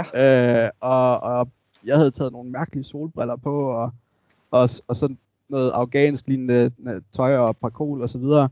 Og så, og så lavede vi nogle, øh, nogle stemningsbilleder af mig og Heino, der stod og pegede på et eller andet, og jeg havde et ammunitionsbælte om halsen. Og, øh, vi tog et stemningsbillede med, med Mads, der sidder og forhandler med, jeg tror det er Jakob i NATO-grej. Hvor, hvor Madsen sidder med sit stormufti udseende. Jeg, jeg ved ikke, hvad de hedder, men jeg tror, jeg tror det var det, vi kaldte ham. Øh, så ja. så ligesom, ligesom allerede der viste vi selv, hvor meget vi gik ind i, hvordan afghanerne så ud. Mm. Og efter det, det folk smed op af billeder med, at de gjorde deres grej klar og så videre. Det, ja, det, det var det var perfekt. Ja, det var det, det uh, next level, ikke? Ja. Uh. Og det var sådan lidt det, jeg mente, da, da vi startede med lige at folde det her emne ud, ikke, med, at det var, det var ligesom, ligesom samfundet, der var med til at, at løfte hele oplevelsen af. Nu må jeg sige til, hvis jeg husker forkert, men jeg mener, at der var ikke decideret krav, der skulle være opfyldt blandt de civile. Det var mere det, at man skulle se realistisk ud så godt, som man nu evnede det. Ja, og sammen med, sammen med vores stemningsbilleder havde vi lagt nogle, nogle forslag op, nogle, nogle billeder rigtig fra Afghanistan, tror jeg. Ja, men var det ikke som om, at, det, at det, det blev til et højere niveau, end nogen havde turde håbe på, at folk begyndte at, at købe afghansk tøj hjem? Jo, jo. Øh, indlevelsen fra, fra deltagerne var fuldstændig fantastisk. Altså, jeg vil både påstå, at det, det aldrig har været så godt, som det ene spil. Øh, jeg, jeg ved ikke, om vi lige ramte den, den rigtige nerve, at folk havde lyst til det her, fordi at der havde været så meget om det i nyheder og så videre. Øh, eller om det var noget, der bare ikke var lavet før. Jeg tror, det var meget af det. At, at folk var helt ellevilde, fordi nu skulle vi ud og prøve noget, vi ikke havde prøvet før. Ja, Ja, jeg tror, øh, det var begge dele også. Altså, og, og, og, og det var jo ikke, fordi folk ikke havde gået og snakket om, at det kunne være rigtig fedt med et Afghanistan-scenarie. Der var bare ikke nogen, der havde gjort det. Der var, der var ikke nogen, der havde været modige nok, eller jeg ved fandme ikke, hvad det var. Altså, men, øh, men, men jeg husker sådan dengang, at, at forud for det, at folk talte om, åh, det kunne også være fedt og sådan noget der. Og så lige pludselig, så øh, fik de jo, hvad de ønskede, ikke? Og så, så var der bare hype omkring det. Det var helt vildt jo. Jeg vil så også sige, at det var jo ikke dyrt at lave et organoutfit. Fordi nej. I, i, i bund og grund, så kunne du bruge øh, et, et par løse bukser. Øh, og så en, en, ja, en af, jeg, jeg kan ikke huske, hvad det hedder, men de der store skjorter, som de har på. Øh, og så par kål. Altså, det er lige før, du kunne gå ned i den lokale bazaar og få noget lignende. Noget, der var godt nok til, at du faktisk kunne bruge det. Og, og det kostede ikke mere end på hundrede kroner. Ja, det er rigtigt. Det, det gjorde jeg, kan jeg huske. Altså, det eneste, jeg ikke havde på forhånd, det var bukserne. Og der købte jeg faktisk sådan et par, par aflagte dame, hvad hedder noget, haremsbukser, sådan nogle kluderbukser. Altså, Dale, han har købt en niqab dengang, kan jeg huske. Ja, jeg fik den desværre aldrig brugt. Nej, det var en skam.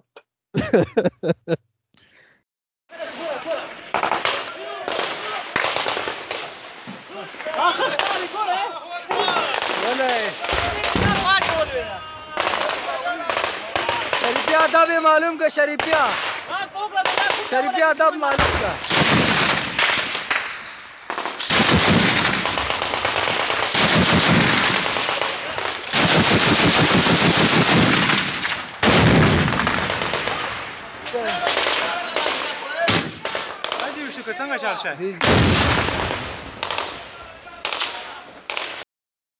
Godt så. Nu er vi nået dertil, hvor vi skal, øh, vi skal videre fra forberedelsen og alt, hvad der gik forud for spillet, og så til at tale om, om afviklingen af selve spillet.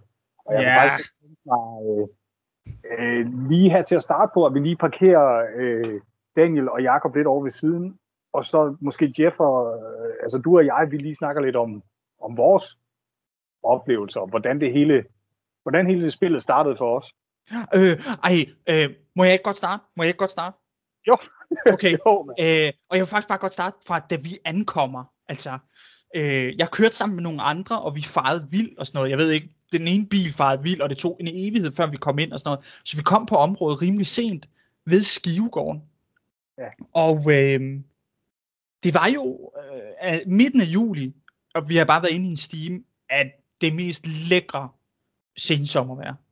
Mm. Øhm, og jeg tænkte, okay, men det her, det er... Øh, der er jo ikke noget til hinder for, at jeg bare lige smider mig ned under en præsending herude øh, på heden. Sådan, øh, det ved jeg ikke, tyve meter, tredive til fyrre meter fra, øh, fra Skivegården.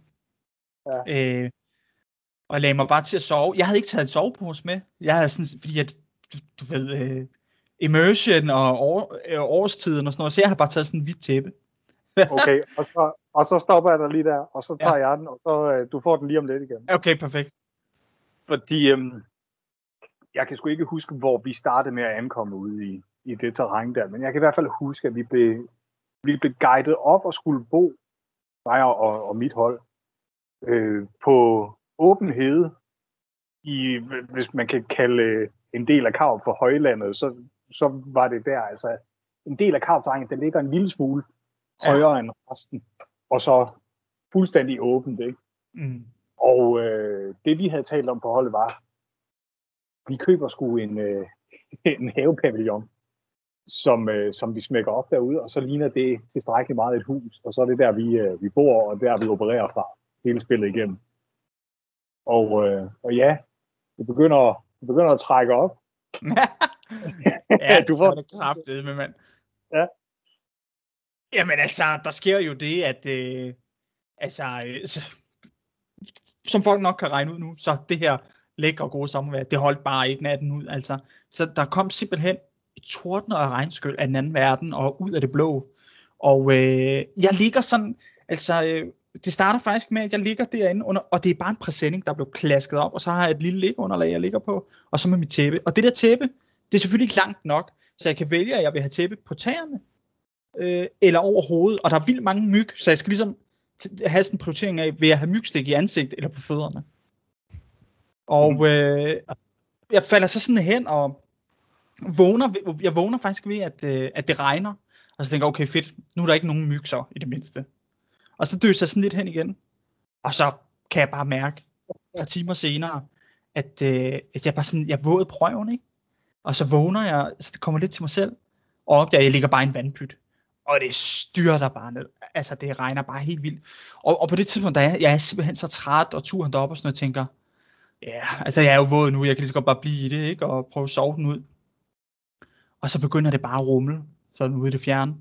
Og det er bare, altså et tordenvejr af den anden verden, der kommer ind over os. Og på et tidspunkt ligger jeg sådan med lukkede øjne, og så er der bare øh, et, øh, der er et lynnedslag på heden, ikke særlig langt fra Skivegården. Og jeg kan sådan igennem mine lukkede øjne, der kan jeg se det her lysglimt og lyn igennem min øjenlåg, der er lukket. Der om natten. Og jeg ligger med røven i en vandpyt, og der er et lynnedslag på heden, ikke særlig langt væk. Og så tænker jeg, okay, øh, nu skal jeg ind på den der Skivegård. Og det føltes jo som om, det var med livet som indsats, at jeg krydsede heden med, med, med alt mit lort. Sådan, jeg bare lige taget i hver hånd, og så høje knæløft og pigevin hele vejen hen over heden. Og så bare hen til døren, og jeg låser bare den der dør op og farer ind. Og så til min øh, store fortrydelse, kan jeg bare se, alle inde i Skivegården sidder bare lysvågen. Og jeg står sådan og prøver at være cool. Og hey, hvad så, drenge? Og sådan noget der, ikke? Og jeg er bare, øh, jeg, jeg troede, jeg skulle dø på vejen over det. Jeg havde det ligesom, hvis man forestiller sig at storme strandene på Normandiet. Det var sådan, jeg havde det på vej over til Skivegården. Ej, hvor er du afgæld. Så klip til ud på heden, hvor vi ligger ude i vores havepavillon. Og det styrter ned. Og, øh, og jeg kan godt huske, at jeg bliver også vækket af det der øh, regnskyld der, som virkelig bare trummer på det her skide øh, hvide præsending der fra Jysk. Øhm, og så, det må næsten være det samme tordenskrald der, ikke? Der virkelig bare lige pludselig gunger afsted, så vi kan mærke det i jorden. Og jeg ligger bare og kigger lige op i luften, op på de der aluminiumstænger, der udgør, der udgør skelettet i, i denne her pavillon, der i forvejen er smækket op i, altså på, på det højeste punkt i hele området. Nej. Og det var altså en manddomsprøve at, at skulle ligge der og prøve at, at virke upåvirket af det. Det var for syg, ja. ja skede man planlagt. Det virkede. Og, det, og det gjorde jo også, man sov jo ikke en skid den der nat, altså natten til lørdag. Det var sådan, man fik et par timer. Øh, og jeg kan, jeg kan huske, at inden i Skivegården, der sad du i hvert fald, Daniel, og Heino også. Sad, ja. sad op i jeres øh, små feltsenge og sad og kiggede med store øjne. Det kan da godt være, det kan jeg overhovedet ikke huske. Nå. Nå, men det er jeg glad for. Jeg er glad for, at du ikke kan huske den øh, mest ydmygende entré, jeg måske har lavet i hele tiden. Der, der er mange andre ting, jeg kan huske, men det kan jeg ikke huske. Det er da lidt ærgerligt. Øhm, ja, så, og så, øh, jeg, jeg bliver faktisk øh, senere øh, på morgenen, eller hen ad formiddagen. Det lykkedes jo ikke at sove efter det her. Det, altså, alting er gennemblødt, og det larmer. Undskyld, undskyld mig. Og larmer helvede til. Så øh, der er jo ikke andet at gøre, end ligesom bare, ja, øh, embrace it, blive i det, og så øh, komme videre, og øh, kom igennem øh, det sidste, det er jo ude på de meget tidlige morgentimer der, og så øh, vente på, at spillet gik i gang. Og der blev jeg gelejtet op til, øh, til dig, Kim, op nordpå. Der skulle jeg øh, være resten af weekenden også. Ja, det er rigtigt. Dig og øh, Sune havde et, øh, et telt ved siden af. Ja, og Bjarne. Ja, det er rigtigt, øh, Bjarne. Ja. Hvem fanden var mere med derop? Lars? Øh, ja, så havde jeg jo Lars og Niels deroppe også. Det er rigtigt, mand. Det var øh, Niels også, ja. Øhm, hvad så med ja, Jakob og Daniel? Hvis vi prøver at tage den sådan lidt i etaper. Nu er vi ligesom natten og morgentimerne. Hvad skete der for jer der? Jamen altså, jeg ved ikke lige, om vi fik sagt det, men det var jo, vi har fået lov at begynde i terrænet om fredagen. Klokken fire fem stykker havde vi det fra. Så vi havde jo ligesom opfordret folk til at komme tidligt og få stillet op. Altså, så når vi gik i gang om, om, om lørdag morgen der, så, så var vi i gang. Jeg kan godt huske det der skrald der. Jeg lå oppe i NATO-lejren i et dejligt stort mandskabstelt i tørvejr og hyggede mig, hvor det så bare sagde ordentligt bang. Nå, det var så det. Så hørte vi ikke med til det. Så, det så, det, så det, det, den der frygt der, I har været igennem, den har jeg overhovedet ikke haft. Jamen, det glæder mig da. Jeg kan da godt huske Heino, han sagde noget om, at der havde været et eller andet kæmpe brag, der var slået ned i nærheden af dem derude. Øhm, ja. Men, øh, ja. Ja, ja, det er da godt, no, der er nogen, der har fået noget action om fredagen også. Altså, det, det er da dejligt. Ja. Nå, men I fik sat det her spil i gang. Ja. Ja. Vi satte det i gang om... Og lørdagen klokken, hvad var det, syv otte stykker eller sådan noget der? Ja, det, det var relativt tidligt. Ja, det var det. Det var det. Vi skulle gerne have så mange timer som muligt af, af dagen med. Ja. Og jeg stod jo som øh, NATO-leder der, og skulle øh, give en briefing til alle mine, øh, alle mine soldater, som stod i en øh, hvad hedder det, sådan halvfirkant, eller hvad kalder man det, når de, når de står i træ rundt om. En halvfirkant? Ja, altså jeg står og kigger på øh, to rækker og en række over for mig. Okay. Uh, det har du sat dem op i delinger? Ja, ja. det har, ja, jeg ved ikke, hvad man kalder sådan en der, men uh, ja, det har jeg aldrig gjort før, så det var da også lidt nervepirrende for mig at stå som helt ny arrangør over for så mange mennesker og skulle uh, kommandere dem rundt til de forskellige opgaver. Og ja, og det har vi jo faktisk slet ikke snakket om, men det her, det var jo en, det var jo jeres første spil. Allerførste gang, ja. ja. Og, og, og, og eneste, så vidt jeg husker. Ja, ja. Ikke, at vi ikke har forsøgt. Nej, nej, bevares. Så. Det kommer øh, vi tilbage til. Okay. Ja, øh, men vi kom der i gang. Så øh, jeg ved ikke, hvordan jeg skal tage den videre, eller fortælle om... Øh, Jamen hvad, hed, altså, øh, ja, nej, men så kan Kim og jeg måske øh, starte med at sige, okay, hvad var de første ting, ligesom, der skete for vores vedkommende? Øh, hvad var vores første opgave? Kim, hvor fanden øh, var du henne, da vi ligesom gik i gang? Jamen altså, efter en lortenat, der, så står vi jo op og får vores morgenmad, og, og vi tager vores øh, afghanske klude på. Øhm, og på en eller anden måde, jeg kan ikke huske hvordan, der havde vi i hvert fald fået, fået det gjort klart, at vi skulle øh, ja, klæde os ud til, øh, altså som, som krigere, som Taliban. Øhm, og det vil jeg altså sige øh, i standard civil afghansk påklædning, som vi nu havde lavet, og så... med et Chicom chestrig på, og en A K i hånden, og så en, en åben camouflagejakke udover. Og vores første opgave var så, at vi skulle finde et skovhjørne et sted, hvor der øh, lige på den anden side af, af træerne der i hjørnet, var en, en lysning, og der stod øh, et, hvad skal vi sige, et eller andet form for raketvåben. Som, som Rav selv havde bygget sådan lidt af fri fantasi, men godt kunne ligne sådan en nebelwerfer eller en rocketport fra en kamphelikopter eller sådan noget. Øh, og den skulle vi så egentlig øh, bare være i nærheden af og bevogte. Mm. Ja. Øh, jeg blev sendt ud sammen med, øh, med mine drenge, dem jeg var sammen med.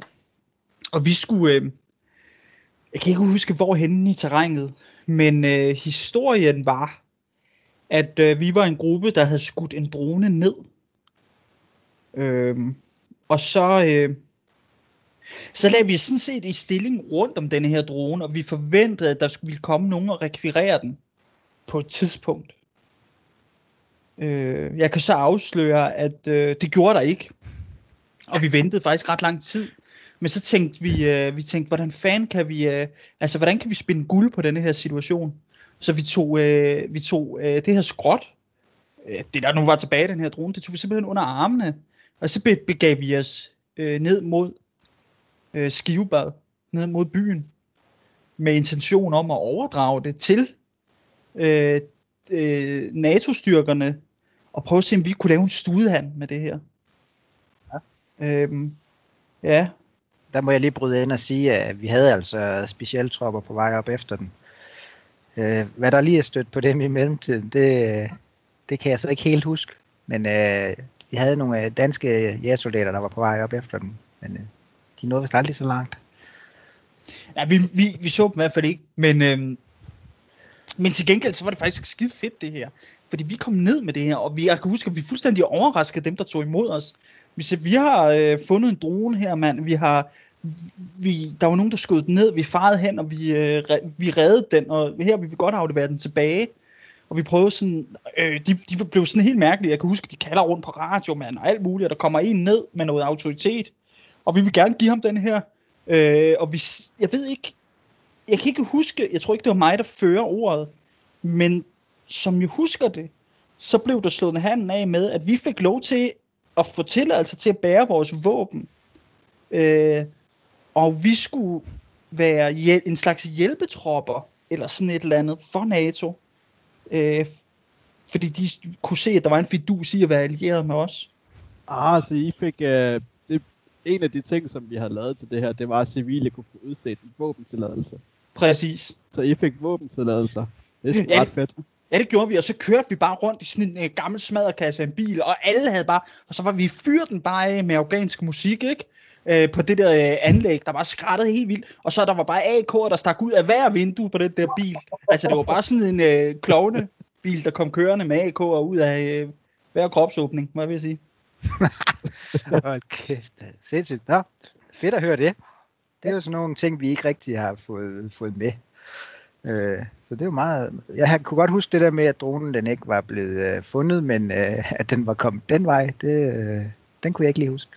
Og det, det vi gerne ville med det her, det var jo, at øh, vi opdagede ret hurtigt, det som vi havde allermest brug for, den vigtigste ressource for os, det var bevægelsesfrihed.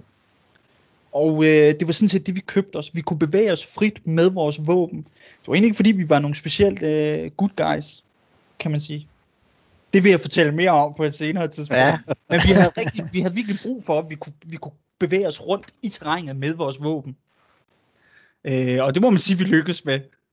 Ja, der havde NATO jo også nogle ret hårde øh, med sådan noget med deres øh, rules of engagement. Jo. De kunne ikke bare plukke jer, bare fordi I så...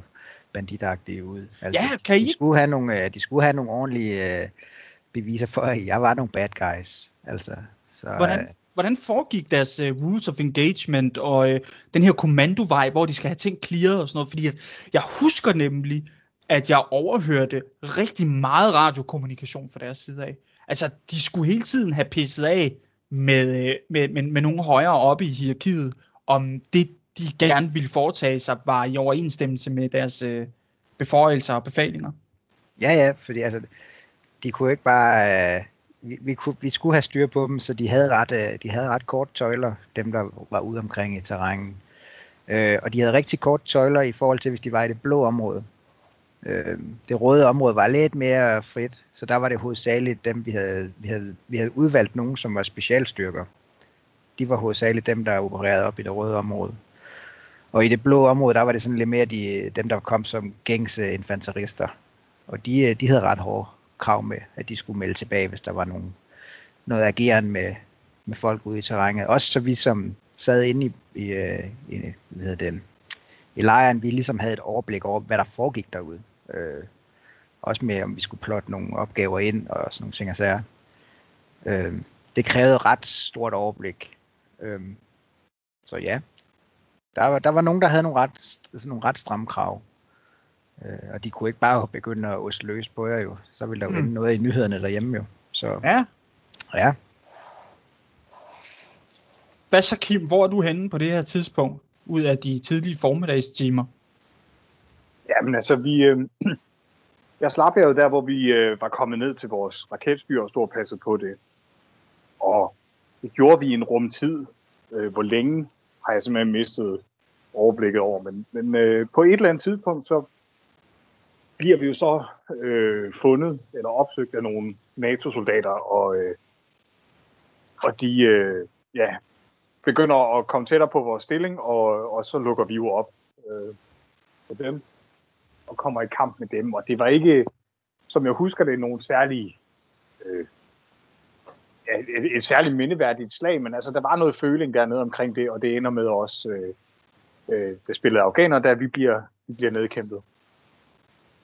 Øhm, ja, og så var det tilbage i vores, vores hus for at, at respawn. Ja. Og jeg havde jo ret, øh, altså som civile afghaner, det, det skal, kan man også lige tage med, der havde de jo en, øh, der var nogle andre respawn-regler, end NATO havde for eksempel.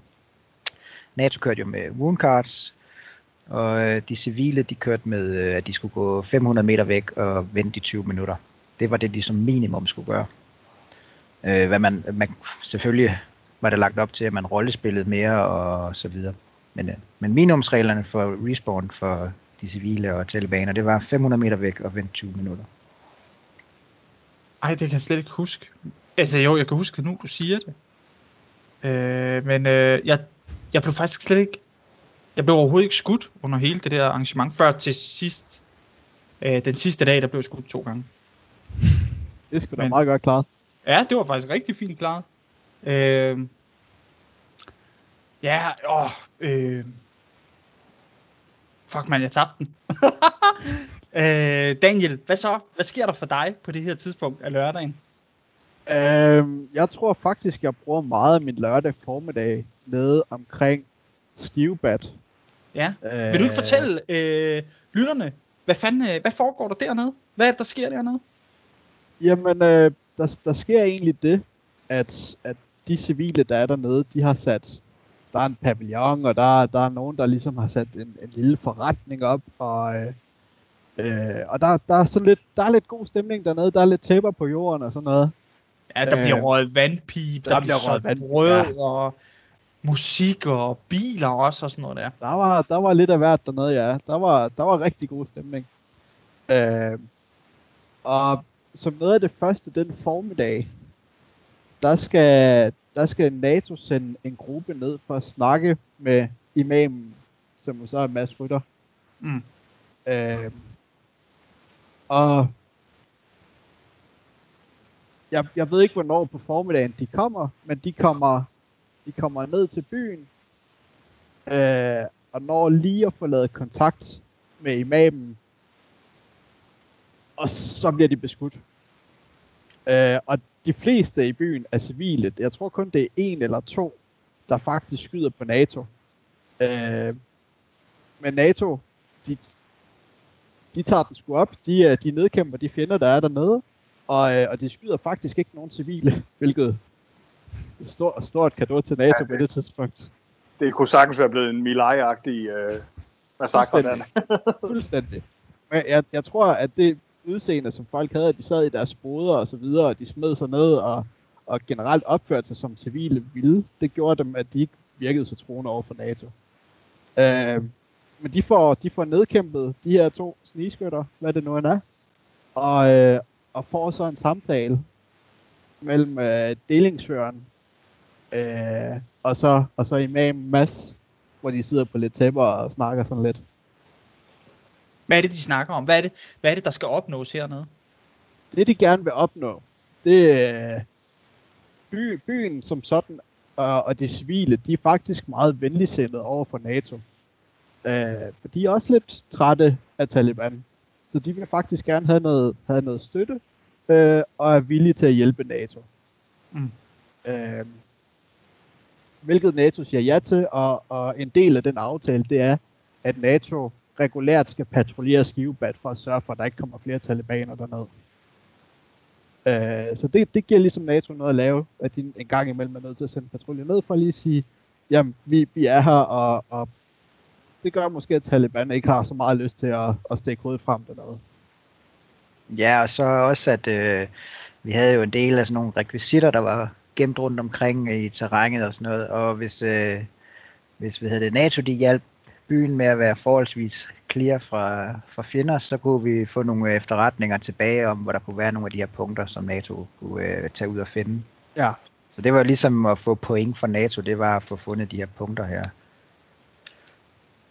Så det var også ligesom en motivationsfaktor for ligesom at have noget kontakt med byen også, og noget kontakt med de civile dernede, i stedet for at NATO de bare tænkte, åh nej, vi skal dernede og have et baghold, ja, igen. Ja. Så, så var der en, en måde, man ligesom kom, øh, få noget ud af det, og tage dig, ja, ned til byen. Og det var også, det var også sådan en, en, øh, en nem aktiveringsmission. Hvis der sad en, en, øh, en gruppe og kædede sig i, ja, i for lang tid, jamen så er det fint nok. Ved du hvad, det er været noget, noget tid siden, vi har patruljeret Skivebad. I, øh, I tager lige en patrulje dernede. Mm. Øh, Så det, er ikke, det var ikke noget super komplekst, men bare noget, der gav til, til spillet. Ja.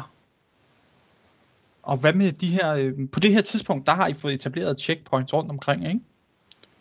Jo, vi har, vi har et checkpoint ved Y-krydset, og det er faktisk det eneste, jeg sådan lige kan huske. Ja, så ligger der jo øh, op ved der, hvor vi havde NATO-lejren. Der var det ligesom en skillevej. Så, så NATO-lejrens øh, vagtpost, det, det område der fungerede egentlig også som en, øh, som en form for checkpoints. Det er rigtig vejen, den gik lige forbi. Så det var sådan en naturlig checkpoint, at, at folk, der passerede basen, at de blev sådan lige visiteret en gang. Ja. At, var det ikke op ved håndgranatbanen, at der også var en bum senere på lørdagen i hvert fald? Jo, NATO satte øh, den der bum op, øh, det, og det var ved Y-krydset. Det var ved Y-krydset, de satte den bum op. Okay, okay. Udmærket.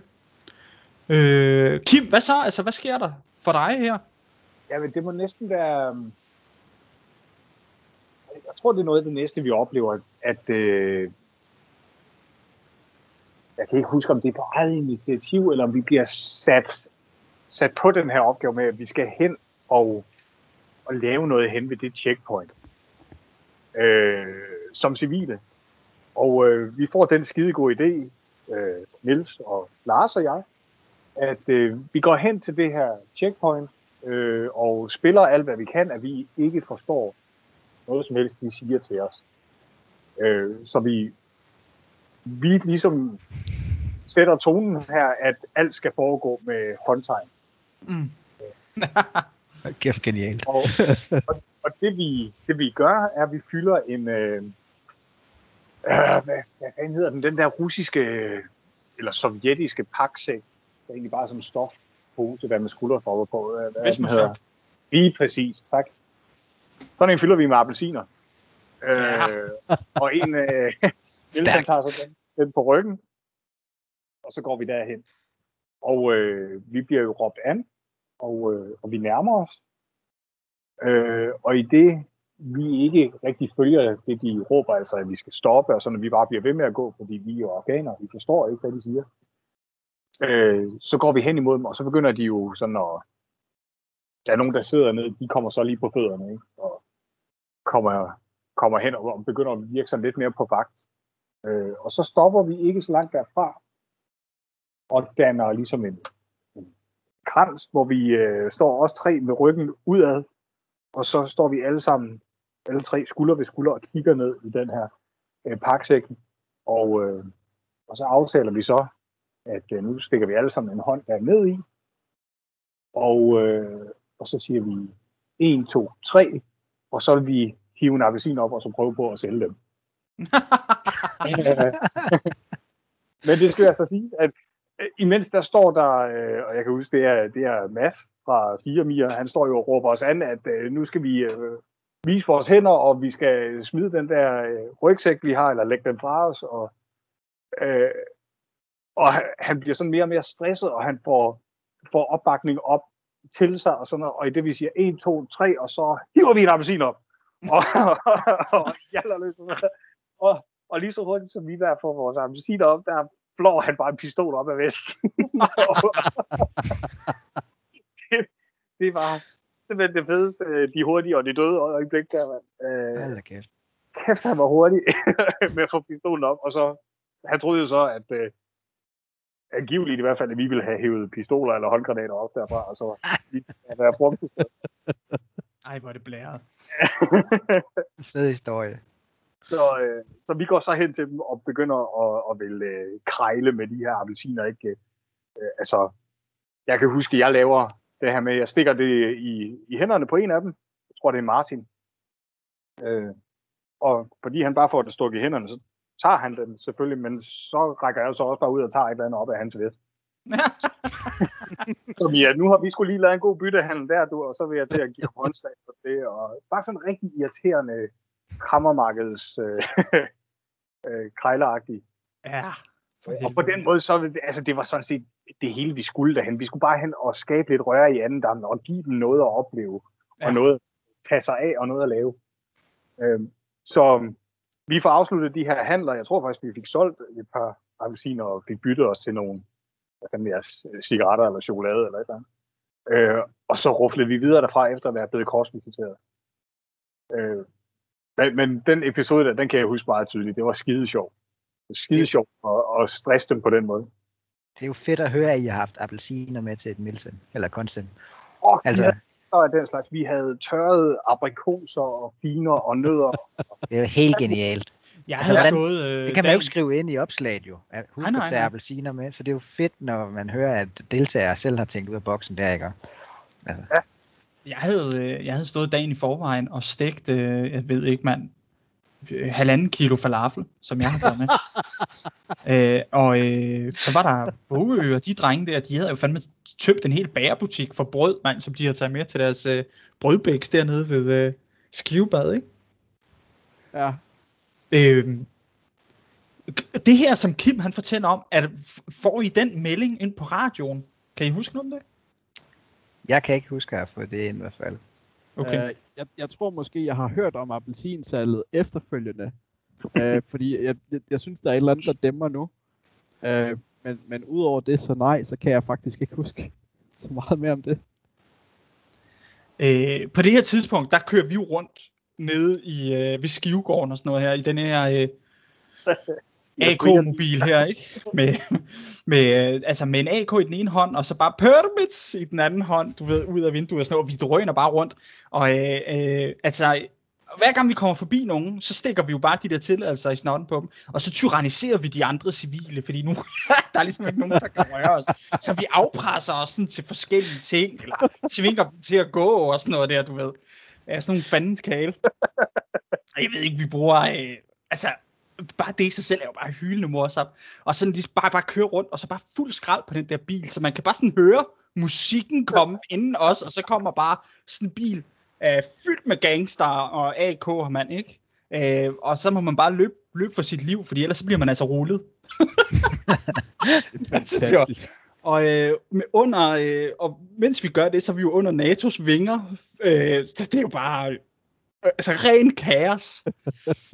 Vi bruger noget tid på det der. Øh, Jamen, det er det, man kan sige. At det, det som N A T O's, de har jo så lavet et lille fuck-up der.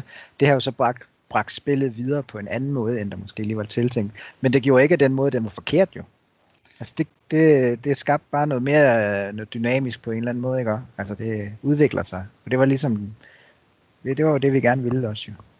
Ja, det er så mærkeligt nemlig det her med, fordi at det var, det, øh, jeg kan godt se det her med, at spillet udvikler sig, og at vi tager nogle, øh, vi tager ligesom nogle øh, kreative friheder, og, øh, og vi selv er med til at forme vores eget nar- narrativ inden for historiens rammer, men jeg troede egentlig ikke, at det var tilsigtet fra jeres side af.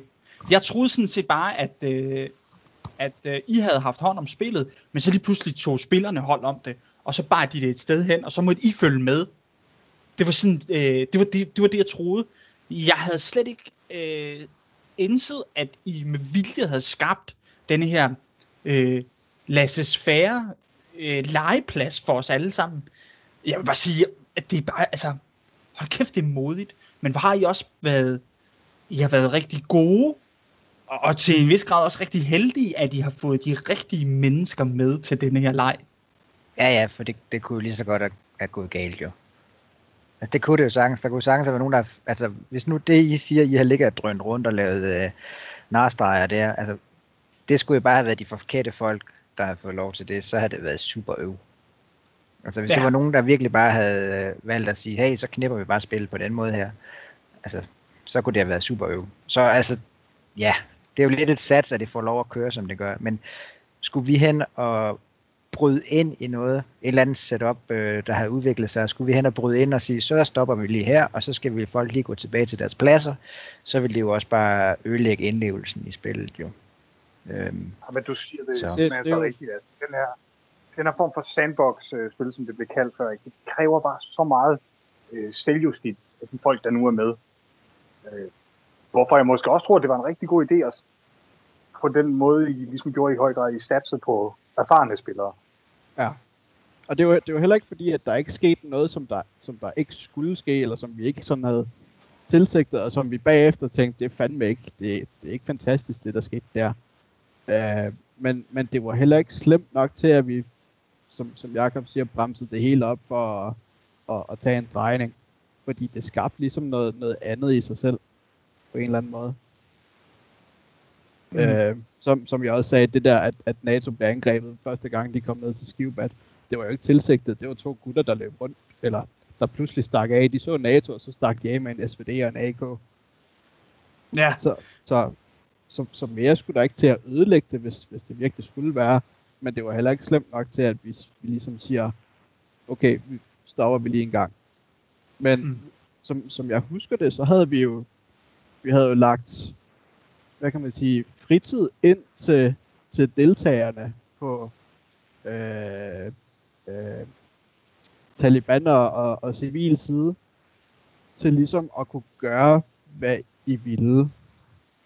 Øh, der, der, var, der var en tidsplan, men den var ikke super fast, og den var meget bred. Det var sådan, der skulle ske noget om formiddagen, der skulle ske noget om eftermiddagen, og der skulle ske noget om aftenen.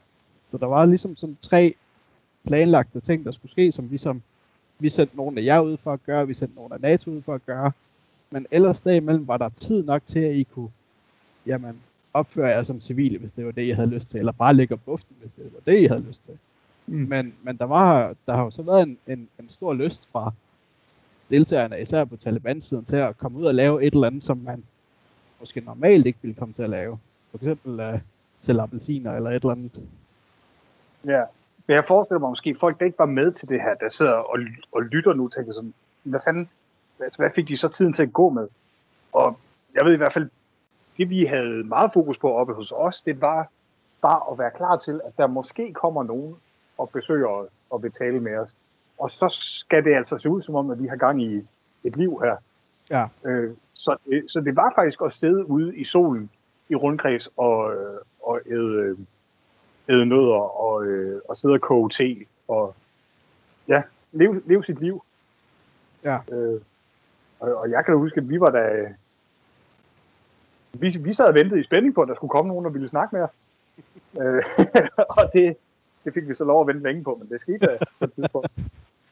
Altså det er, jo, det er jo det, der er lidt risikoen også. Det er jo, at der kan jo så være nogen, der, der synes, at kæft, hvor det er kedeligt, vi bare sidder her og ikke får besked på, at vi skal lave noget.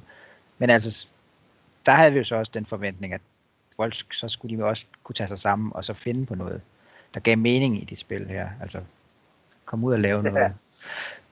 Men altså, huske, vi havde så også NATO-folk, der synes, de lavede alt, alt for meget. Øh, Ja, det er rigtigt. De, de var ved at være nedkæmpet over, fordi det, som måske for en civil virker som en lille aktivitet, det kan godt tage NATO-folk øh, lang tid at, at, at få, øh, få gennemført. Altså, øh, der skal ikke meget til at stoppe en deling, der skal ned og snakke i en by, for eksempel. Det er to mand, som får en øh, deling til at skulle bruge øh, femogfyrre minutter.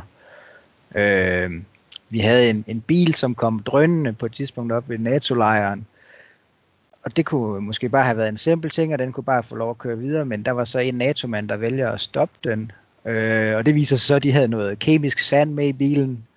Så den NATO-mand bliver slået omkuld, og der opstår en situation, hvor, øh, hvor det så skal findes ud af, hvem de her folk er, hvor de kommer fra, og bilen bliver undersøgt og er fyldt med... med med det, der skulle forestille at være hash, altså græs i poser i, i alle rum af bilen, alle de der...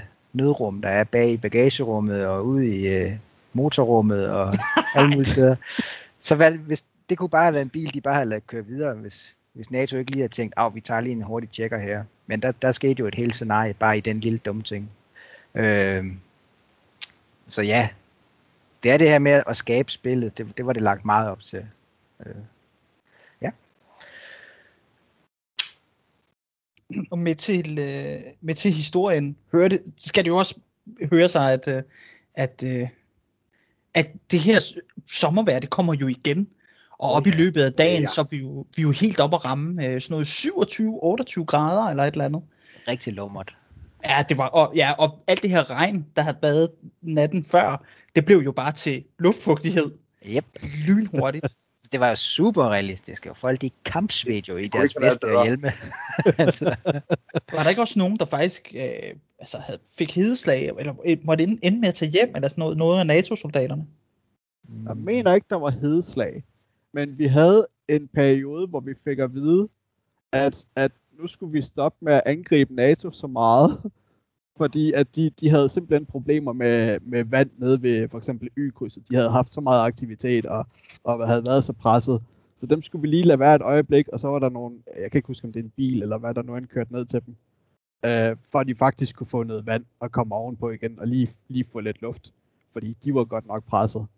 Øh, og det, det tror jeg, det havde været et close call, hvis vi som arrangører ikke havde sørget for at sende vand ned til dem på det punkt der, øh, jamen så havde vi nok haft det tilfælde med, at nogen havde fået hedeslag. Men jeg husker det ikke som om, at det skete.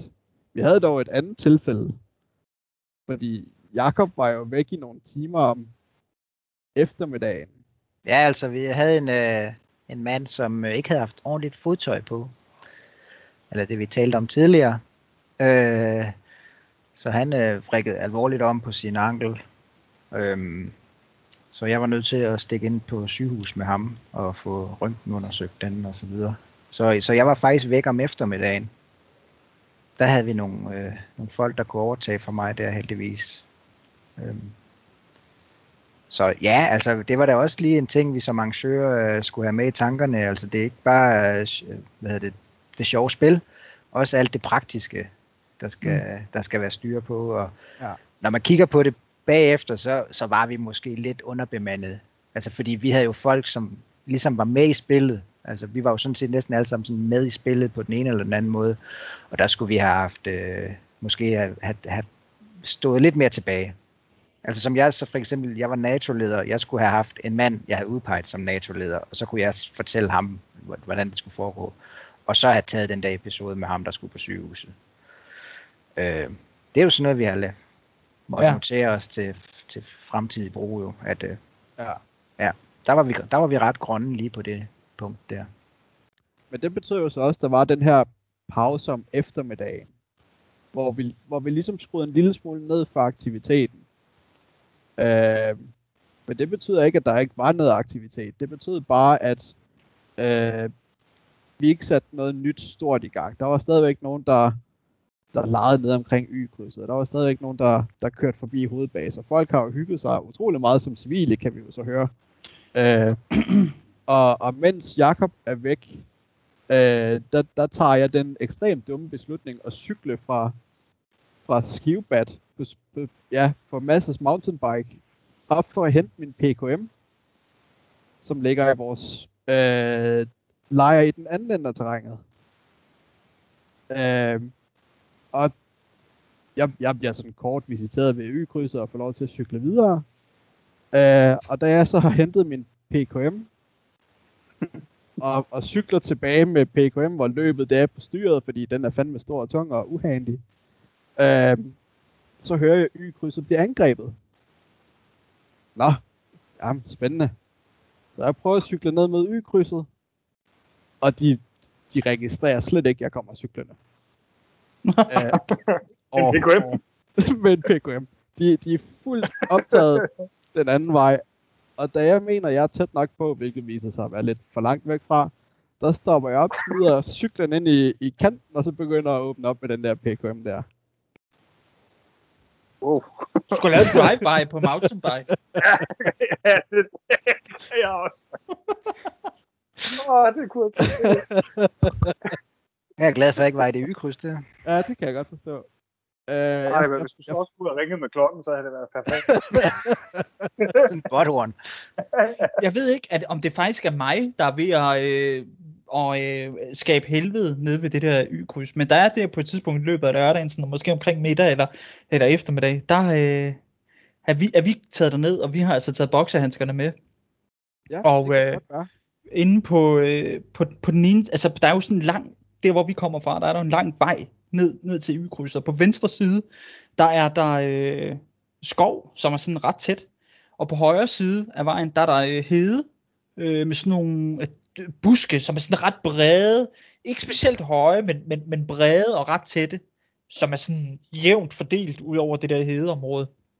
Og vi har en mand gående ude på vejen, op mod øh, den der vejspæring. Og øh, jeg og en anden en, øh, lusker så op parallelt med ham øh, inde i øh, det her øh, skov eller krat inde på, øh, på, på venstre side af vejen. Og øh, vi har tænkt os, at vi skal, vi skal op og overfalde det her Y-kryds. Men øh, heldet vil, og Allah på det her tidspunkt vil, at øh, han sender simpelthen bare lige en øh, tysker lige ned i turbanen på os. Altså, han kommer bare drøsende øh, bagfra, så vi får sådan lidt, oh shit, mand, nøjeren på. Og han er bare f- altså, fuldstændig oblivious. Han øh, har ingen anelse om, hvad der sker. Øh, så ham, vi har stået nu på vejen, begynder bare at stå og snakke med ham og sådan noget. Og så lige pludselig, så springer jeg bare frem, og jeg har også en P K M. Og plukker bare i vildskab, og øh, vi får nedkæmpet ham der. Øh, og, og de har lige lukket en bil igennem, nede ved øh, Y-krydset. Og med det samme, vi begynder at øh, råbe og skrige og skyde, og de ser øh, ham der øh, ryge på gulvet, så, så lever de jo op dernede. Men vi står for langt væk, og de kan ikke gøre noget. Og så den der bil kom bare tilfældigt forbi. Og vi får bare lige sådan, øh, de stopper, og vi får smidt ham der tyskeren ind i bagagerummet på den der bil. Og de stikker afsted med ham. Og vi render ind og gemmer os ind i det der græt. Og så går der, øh, øh, ja, de må have haft noget Q R F, der har været virkelig hurtige. Eller også har de stået flere dernede, end vi har regnet med. Fordi de begynder at komme op øh, på begge sider af vejen imod os. Øh, jeg kan høre, vi har en øh, D M R med øh, inde i skoven med en K otteoghalvfemser, og han skyder et skud. Øh, så jeg tænker, jeg ved, at de er øh, på, på øh, samme side af vejen, som jeg er inde i den der skov. Og jeg er sådan lidt med P K M inde i det tætte der, jeg kan ikke se en skid. Så jeg ligesom sådan kravler lige ud til krattet, og så triller jeg lige ud på, på, på kanten af vejen. Og så kigger jeg op langs øh, skovbrynene, så sidder der bare fem NATO-mand, måske seks, på stribe, tyve meter op, og bare sidder og kigger lige inde i det der skov. Og så røg jeg bare op øh, på, på knæ der, og så fik den der P K M bare fra hoften. Bap, bap, bap, bap, bap, bap. Og så røg der bare hænder i vejret, hele vejen op der, langs det der øh, skov, skovbryn. Og øh, samtidig med, der de så også begyndt at komme på højre side af vejen, og, og øh, de er jo fanget ude i det åbne. Altså, der er jo ikke noget, de kan gøre. De prøver bare at gemme sig inde bag de der, øh, bag de der buske. Og jeg ligger sådan set bare skyder til måls med den der P K M. Ikke? Den får bare noget at leve af. Øh, og til sidst, så trækker vi os, fordi at, øh, vi har simpelthen ikke mere ammunition. Vi er bare skudt tør. Og så tager vi bare flugten ud over heden. Og der kommer Daniel på et tidspunkt og tager billeder. Så vidt jeg husker. Eller også er det Gustav, der tager billeder. Man kan i hvert fald lige se røven af mig, der bare bener afsted ud over heden med det der øh, maskingevær. Jeg er lige så stort, som, som det selv er. Jeg, jeg er ret sikker på, at det ikke var mig. Jeg tror, jeg havde mit kamera med, men jeg tror, det var Gustav, der faktisk tog flest billeder. Men, ja, men hvis det er det samme angreb, altså dem der, de NATO, som jeg løb på, de nåede ikke at få mig, så jeg nåede at komme tilbage til min mountainbike, og så cyklede væk. Ej, det har bare været rent kæreste deroppe, mand. De så bare også, du ved, stik ham der og deres kammerat ned i bagagerummet på en bil, og så plukkede vi dem bare alle sammen. Det er fedt at høre den historie, fordi jeg, jeg har kun set et billede af ham NATO-manden, der ligger bag i bilen. Jeg, jeg har slet ikke hørt historien før. Det er fedt at få det. Der er faktisk, ja. der er faktisk en YouTube-video fra spillet, hvor dem på checkpointet, de står og har kamera på, hvor I kommer med bilen og læser ham af. Er det rigtigt? Ja. Okay, øh, den skal vi lige øh, se, og så dropper vi også lige et link til den. Ja, helt sikkert.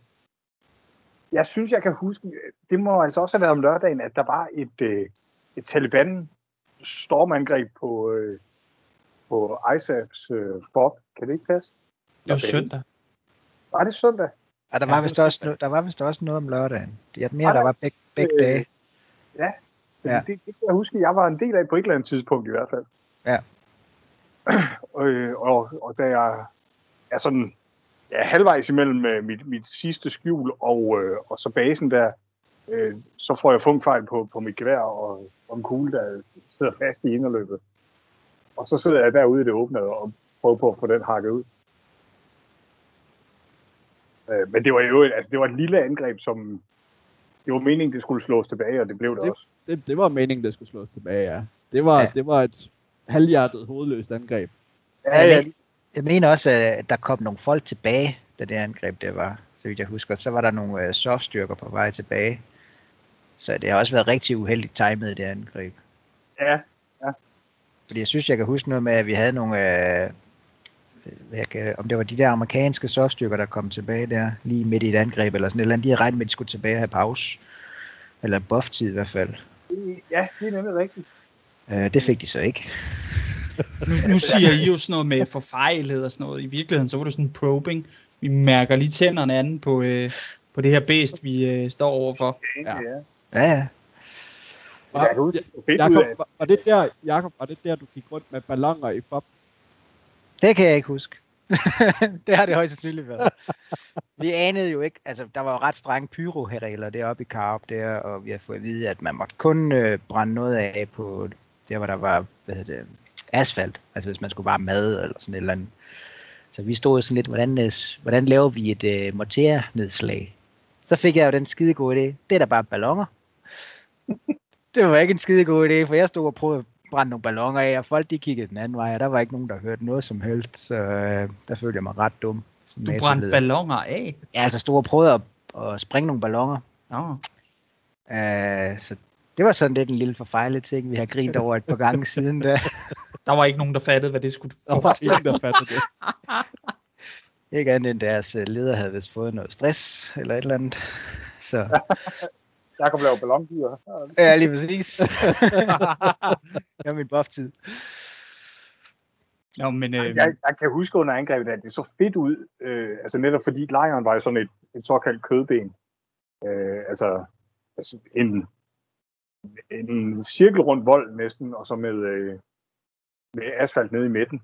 Ja, og, og i det vi så angriber derhen, der kan vi jo se folk løbe rundt op på, øh, ja, op på volden. Og lave silhuetter der, som det så ret fedt ud. Ja. Øh, efter... Det var et ganske glimrende sted som, øh, som NATO-stilling, fordi vi, de kunne ligge deroppe og kigge langt. Øh, ja. så, så det var ret fint. Men det, har været lidt, det må have været lidt surt at angribe det, for der var jo ikke rigtig noget, hvad hedder det, noget man kunne gemme sig bagved som sådan. Og ingen, ingen dækning. Nej.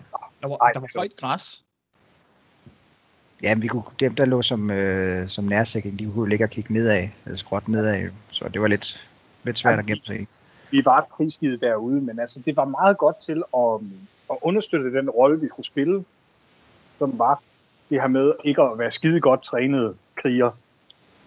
Ja, det fungerede rigtig og, godt. Og, og det vi ikke har i kompetencerne, det har vi så i, i mod. I øvrigt, øh, så tror jeg faktisk, at det her spil, var det første, hvor at uh, semi-only-reglen blev implementeret. Det var i hvert fald det første, jeg var med til, hvor semi-only var blevet implementeret. Øh, jeg til Brøl, så giver dig ret. Mm. Jeg, jeg, jeg tror, I har ret. Jeg tror, jeg har ret til, at vi var de første, der brugte semi-only til rifler, og så L M G på, på fuld auto. Ja, og, og øh, der var rigtig mange, der havde forbehold for det her. Jeg var en af dem.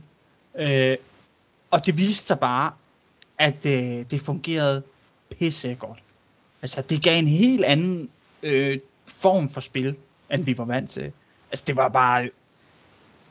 Jamen, der var så mange ting omkring det her arrangement, der gjorde, øh, der skabte øh, præcedens helt op til i dag, som vi har etableret tidligere også. Altså, øh, ja. Jeg, jeg, jeg tror egentlig ikke, det var hensigten. Jeg tror, hensigten var at skabe mere spil, øh, eller mere realisme, fordi det var sådan, det fungerede i virkeligheden. Mm. At dem, der normalt... brugt en, en normal rifletype, i hvert fald i NATO, jamen de skød semi-auto. Øh, og, og når du ser på, når, når vi så videoer fra Afghanistan og Irak, så var det jo heller ikke, fordi Taliban de stod og tømte et magasin ad gangen.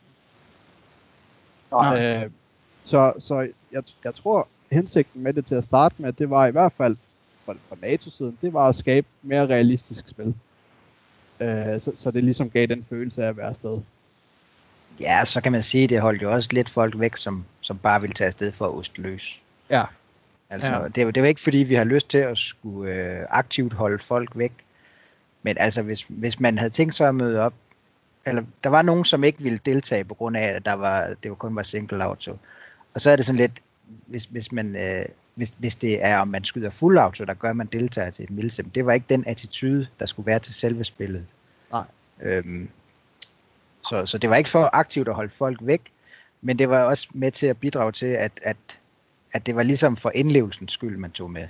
Det var, det var, nogle, altså, det var ikke bare for at komme ud og, og vinde opgaver, det var at komme ud for at være med i hele spillet, altså deltage i stemningen og deltage i de små ting også, og ikke kun kampene og så videre. Det, det bidrog til det hele, at det var simpelthen.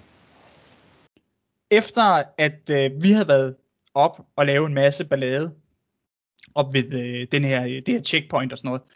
Øh, vi var løbet tør for armor og sådan noget. Så gik vi faktisk op, øh, og, og jeg skiftede tøj. Jeg havde øh, to sæt øh, klunds med. Så, så, sådan så øh, man ikke lige har været nede og pløk, og folk har set en, og så kommer man gående et andet sted og var øh, civil eller ny karakter eller sådan et eller andet. Ikke? Så jeg havde taget øh, lidt forskellige klunds med, som jeg kunne skifte mellem. Og så øh, gik vi ned ved, øh, ved Skivegården og hang ud der, altså gav den som civile. Øh, og dernede på et tidspunkt, der står jeg ved siden af en, øh, der var også nogle soldater, så vidt jeg husker, der tjekkede en bil, der kom ind, og der overhører jeg en samtale. Øh, eller jeg overhører en N A T O's øh, radio.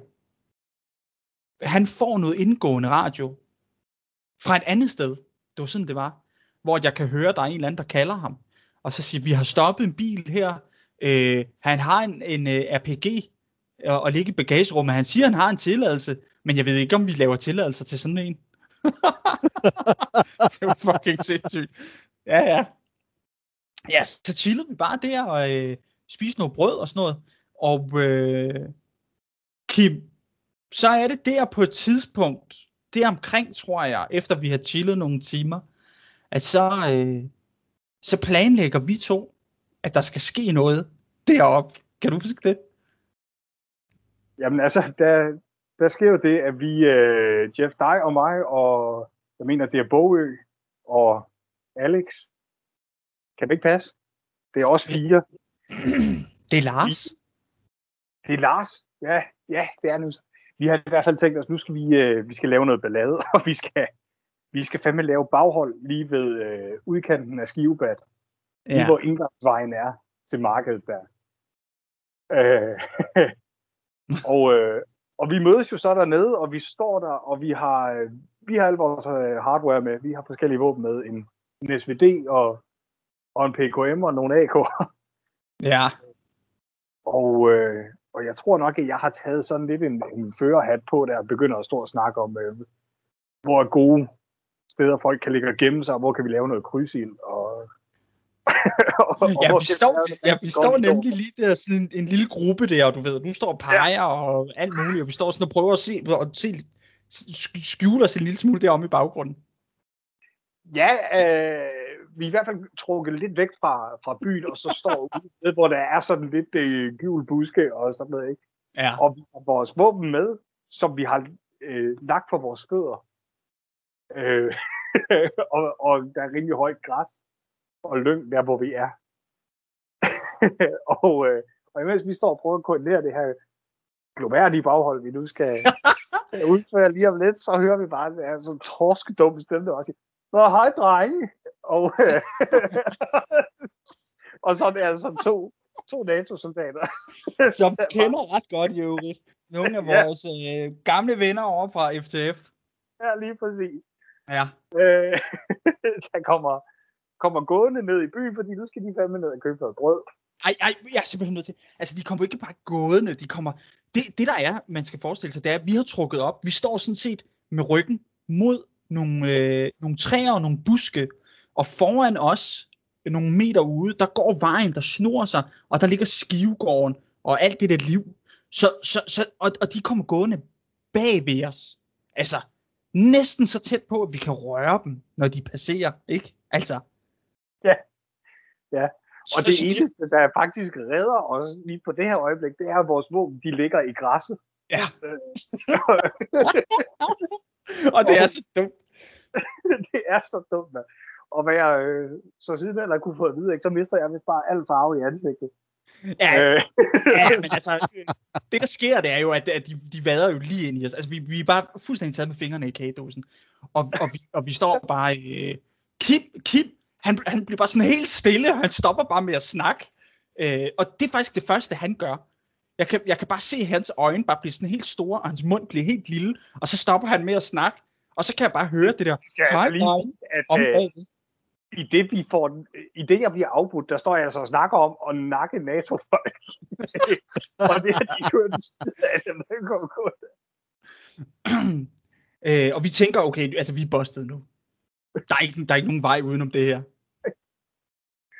Men øh, ja. Men vi, vi vinker bare til dem, og så går de forbi og hen øh, til landsbyen, hvor de skal hen og købe brød. Smile and wave, boys. Lige præcis. Og der kan jeg altså bare huske, at øh, i det, de er kommet så langt forbi også, at, at de ikke længere kigger på os, at nu kigger de fremad. Så kigger vi bare lige sådan på hinanden, og så tænker vi, så må vi jo improvisere. Yes. Og så samler vi bare gevær op, og så flykker dem for hårdt i ryggen. Ja. Øh, og Kim, Kim, han har jo et eller andet med, der er et eller andet med din A K, at øh, jeg ved ja. ikke, om du har, du, du har øh, trykket den øh, ned, eller om den har sat sig, eller et eller andet. Men... Øh, Den var sikret, og, og den kan godt drille lidt, når øh, man går fra sikret tilstand og ned på, på enkelt skud. Øh, ja.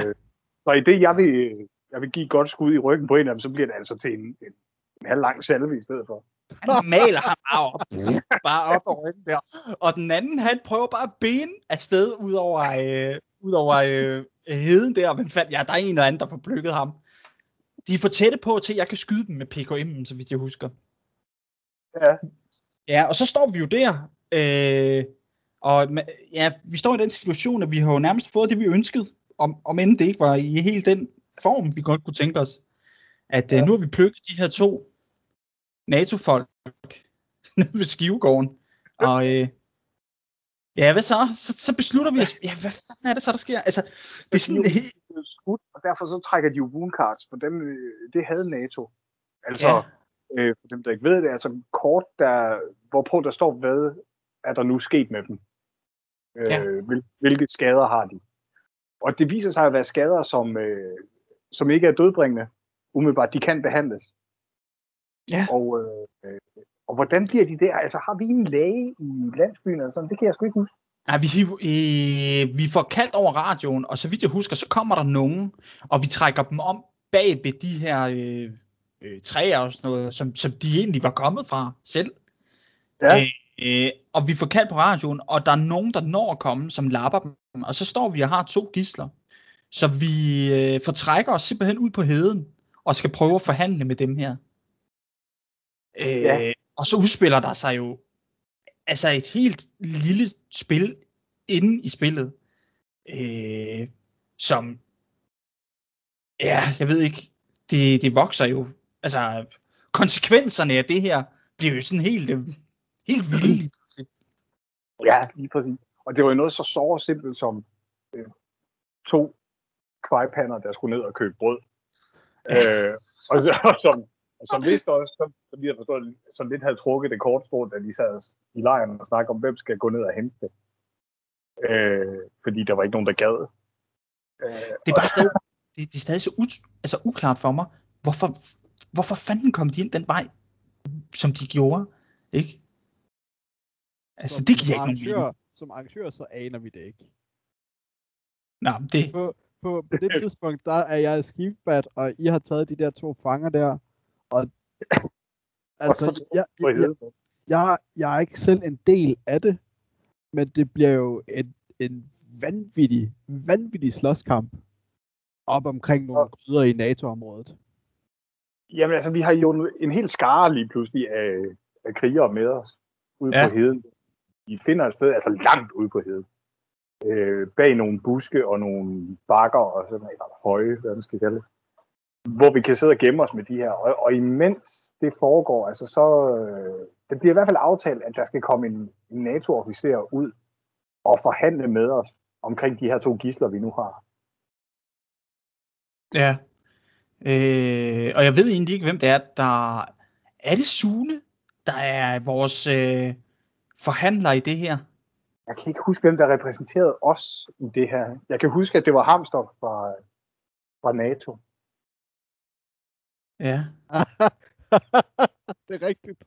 Også kendt som Niels. Yes. Ja, ja lige præcis. Ja, øh, ja, han kommer ud der, og vi skal forhandle om en... Øh, Altså en stor sum penge. Det er jo helt uhyggeligt beløb, vi vil have for dem her. Ja. Øh, og, og, og, også imens vi ventede på, at NATO skulle komme derud, og vi skulle have tiden til at gå, så blev de jo udsat for horribel mobning, de her gidsler, vi havde jo. Ja, ja, og bevares. Og, og ydmygelser og, og Taliban-tortur. Så ja, ja. Godt, som vi replikerer det. Altså, vi har jo billeder, hvor vi har øh, kastet pornoblade efter dem, og så må de sidde lidt og blive ydmyget. Mens vi alle sammen bare står over dem, og vi tager, vi tager heltebilleder med dem, hvor vi bare poserer ja, ja. og sådan noget. Vi fanden skale. De er i deres tøj, og de er bagbundne, og vi griner af dem. ja, ja, ja, ja. Øhm. Nå, men det ender så med, at de sender en delegation ud med NATO, øh, som faktisk er en anselig styrke, egentlig. Ja, der er ret mange. Øh, og det går galt på en eller anden måde, men den her forhandling. Det er en standoff, det her, fordi der kommer jo NATO-officer ud med en, en, en, vagt, øh, en vagtsektion med sig, en sikringssektion i hvert fald, og det der sker er, at de begynder at, begynder at flankere ud og gå ud på, på en spredt orden. Det er rigtigt. Øh, altså, så det ser meget aggressivt ud, ikke? Ja. Og vi, vi imødegår det her jo også. Ved og det så vi jo også, ja, så det bliver ja. sådan et kapløb ud på begge flanker med, hvem kan få, hvem kan få folk længst ud, ja. klar, til at, klar til at omgå de andre og begynde at flankere og sådan. Øh, det, det var ret spændende. Altså, der var, der var luften altså tyk af, af anspændthed. Ja.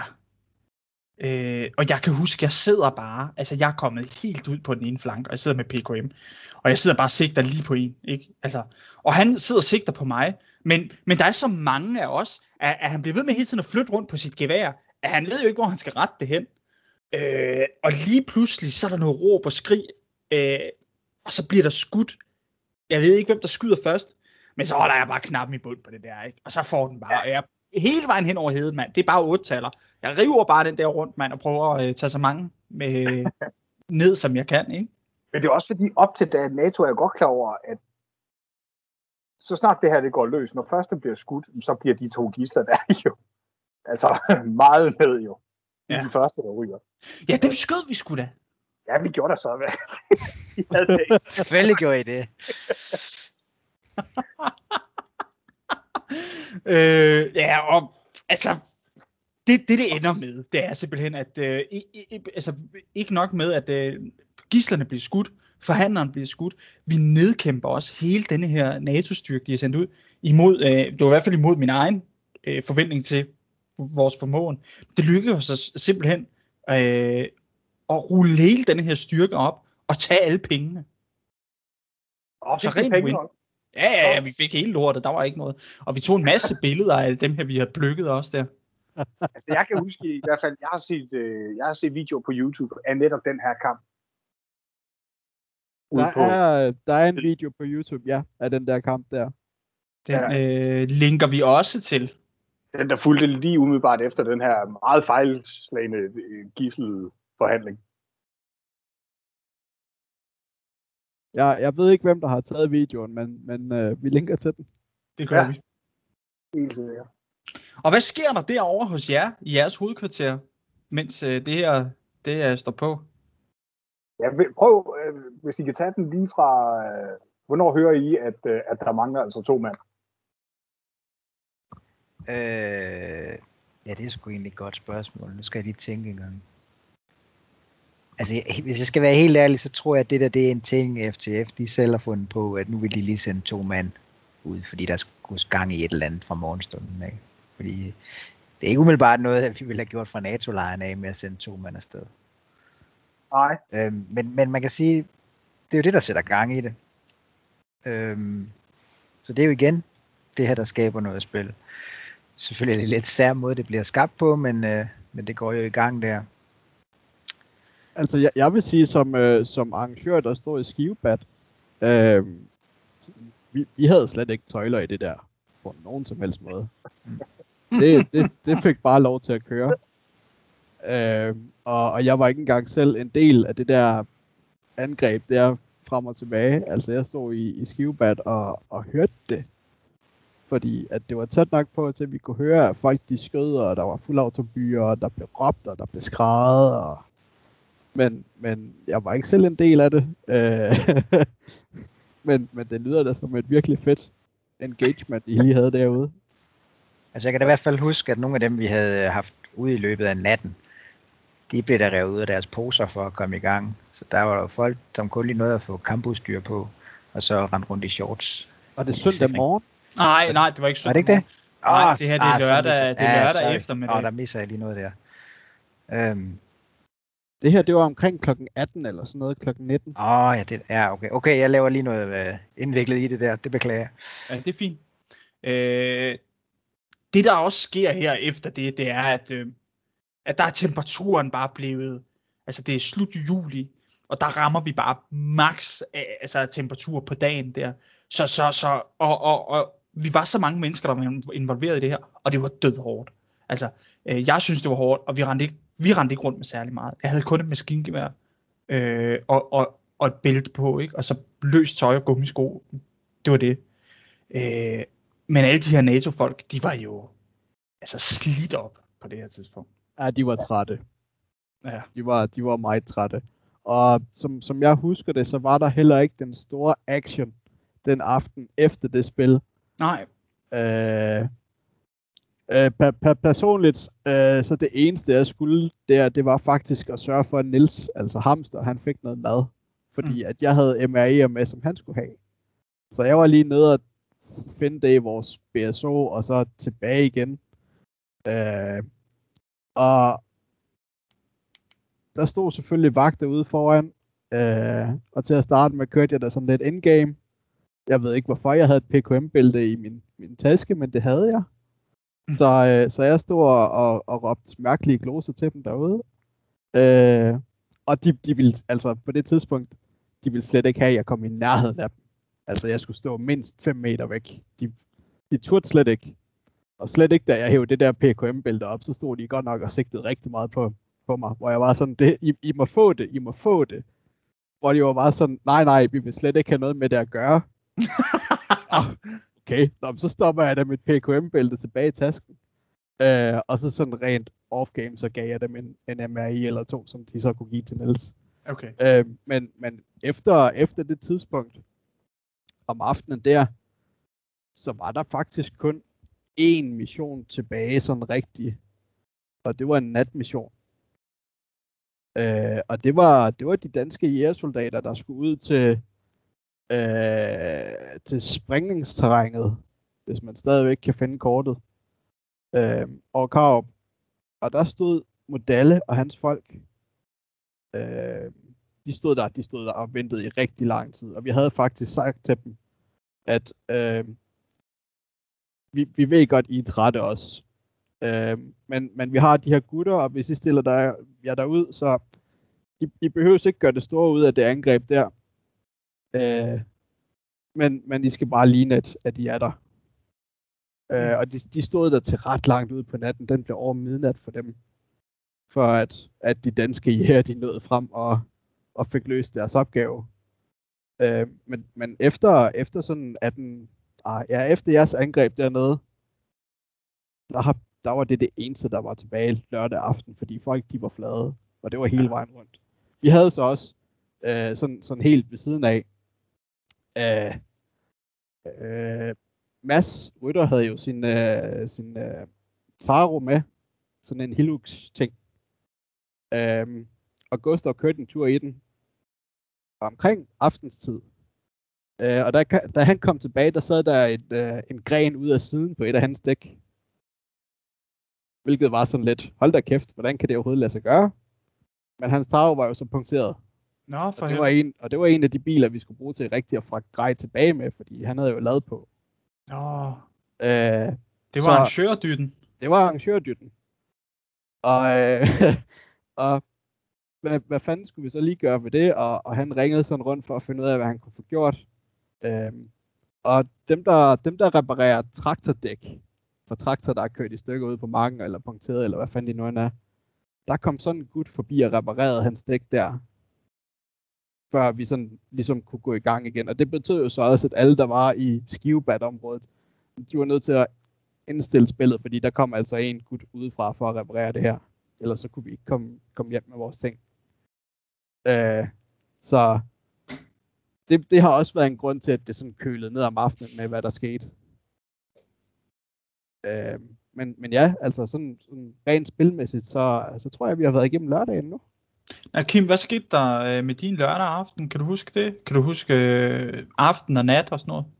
Nej, det, jeg, jeg kan ikke huske, hvad vi foretog os efter de der kampe ude på heden. Altså, jeg kan huske, at der var nogen oppe ved os i vores lejr, helt oppe nordpå, nogle NATO-soldater, der rekvirerede os til at øh, stå på en vagtpost.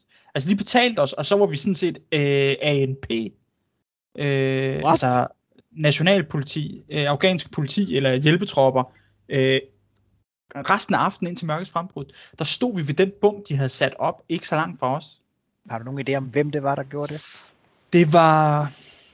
Hvad, hvad uniformer havde de på? Det var britter. Ja, okay. Og vi, vi blev ja, men, sat... britterne, de havde det med at, at køre lidt deres egen løb nogle gange. Så. Og vi blev sat... Øh, vi, vi afløste... Øh, jeg tror, vi afløste F T F dernede. Øh, og så stod jeg bare der med maskingevær sammen med et par andre, og så gik vi op. Ja, så tror jeg faktisk ikke, der skete mere. Så var det en begiv- begivenhedsløs øh, lørdag. Og folk var trætte, mand, ikke? Så det var bare, røg bare i seng. Så jeg kan da huske, jeg, kan da, jeg ved ikke, om det har været nogen af jer, eller hvem, hvem det har været, eller vi kender til det, men der var, der var nogen, øh, der var oppe og prøve at sælge det der ødelagte dæk fra Rytters bil op ved NATO-lejren. Ej, det var det, det må jeg nu at gøre. Vi fik jeg... vist byttet nogle sodavander for det, eller sådan noget. Sådan. Ja, så det blev en rekvisit. Det var sådan, ja. Det er fandme godt impro, ikke? Altså, ja, ikke det. Ja. De kiggede også lidt, de der, der stod ude af vagten der. Så det... Og øh, hvis de lige har set en mand med et P K M-bælte, og de kom, der kommer nogen med et dæk, så er det jo klart, de står og kigger lidt. Det var fyldt med sprængstof. Hvis vi øh, skal springe videre til søndag, så den sidste dag, der var...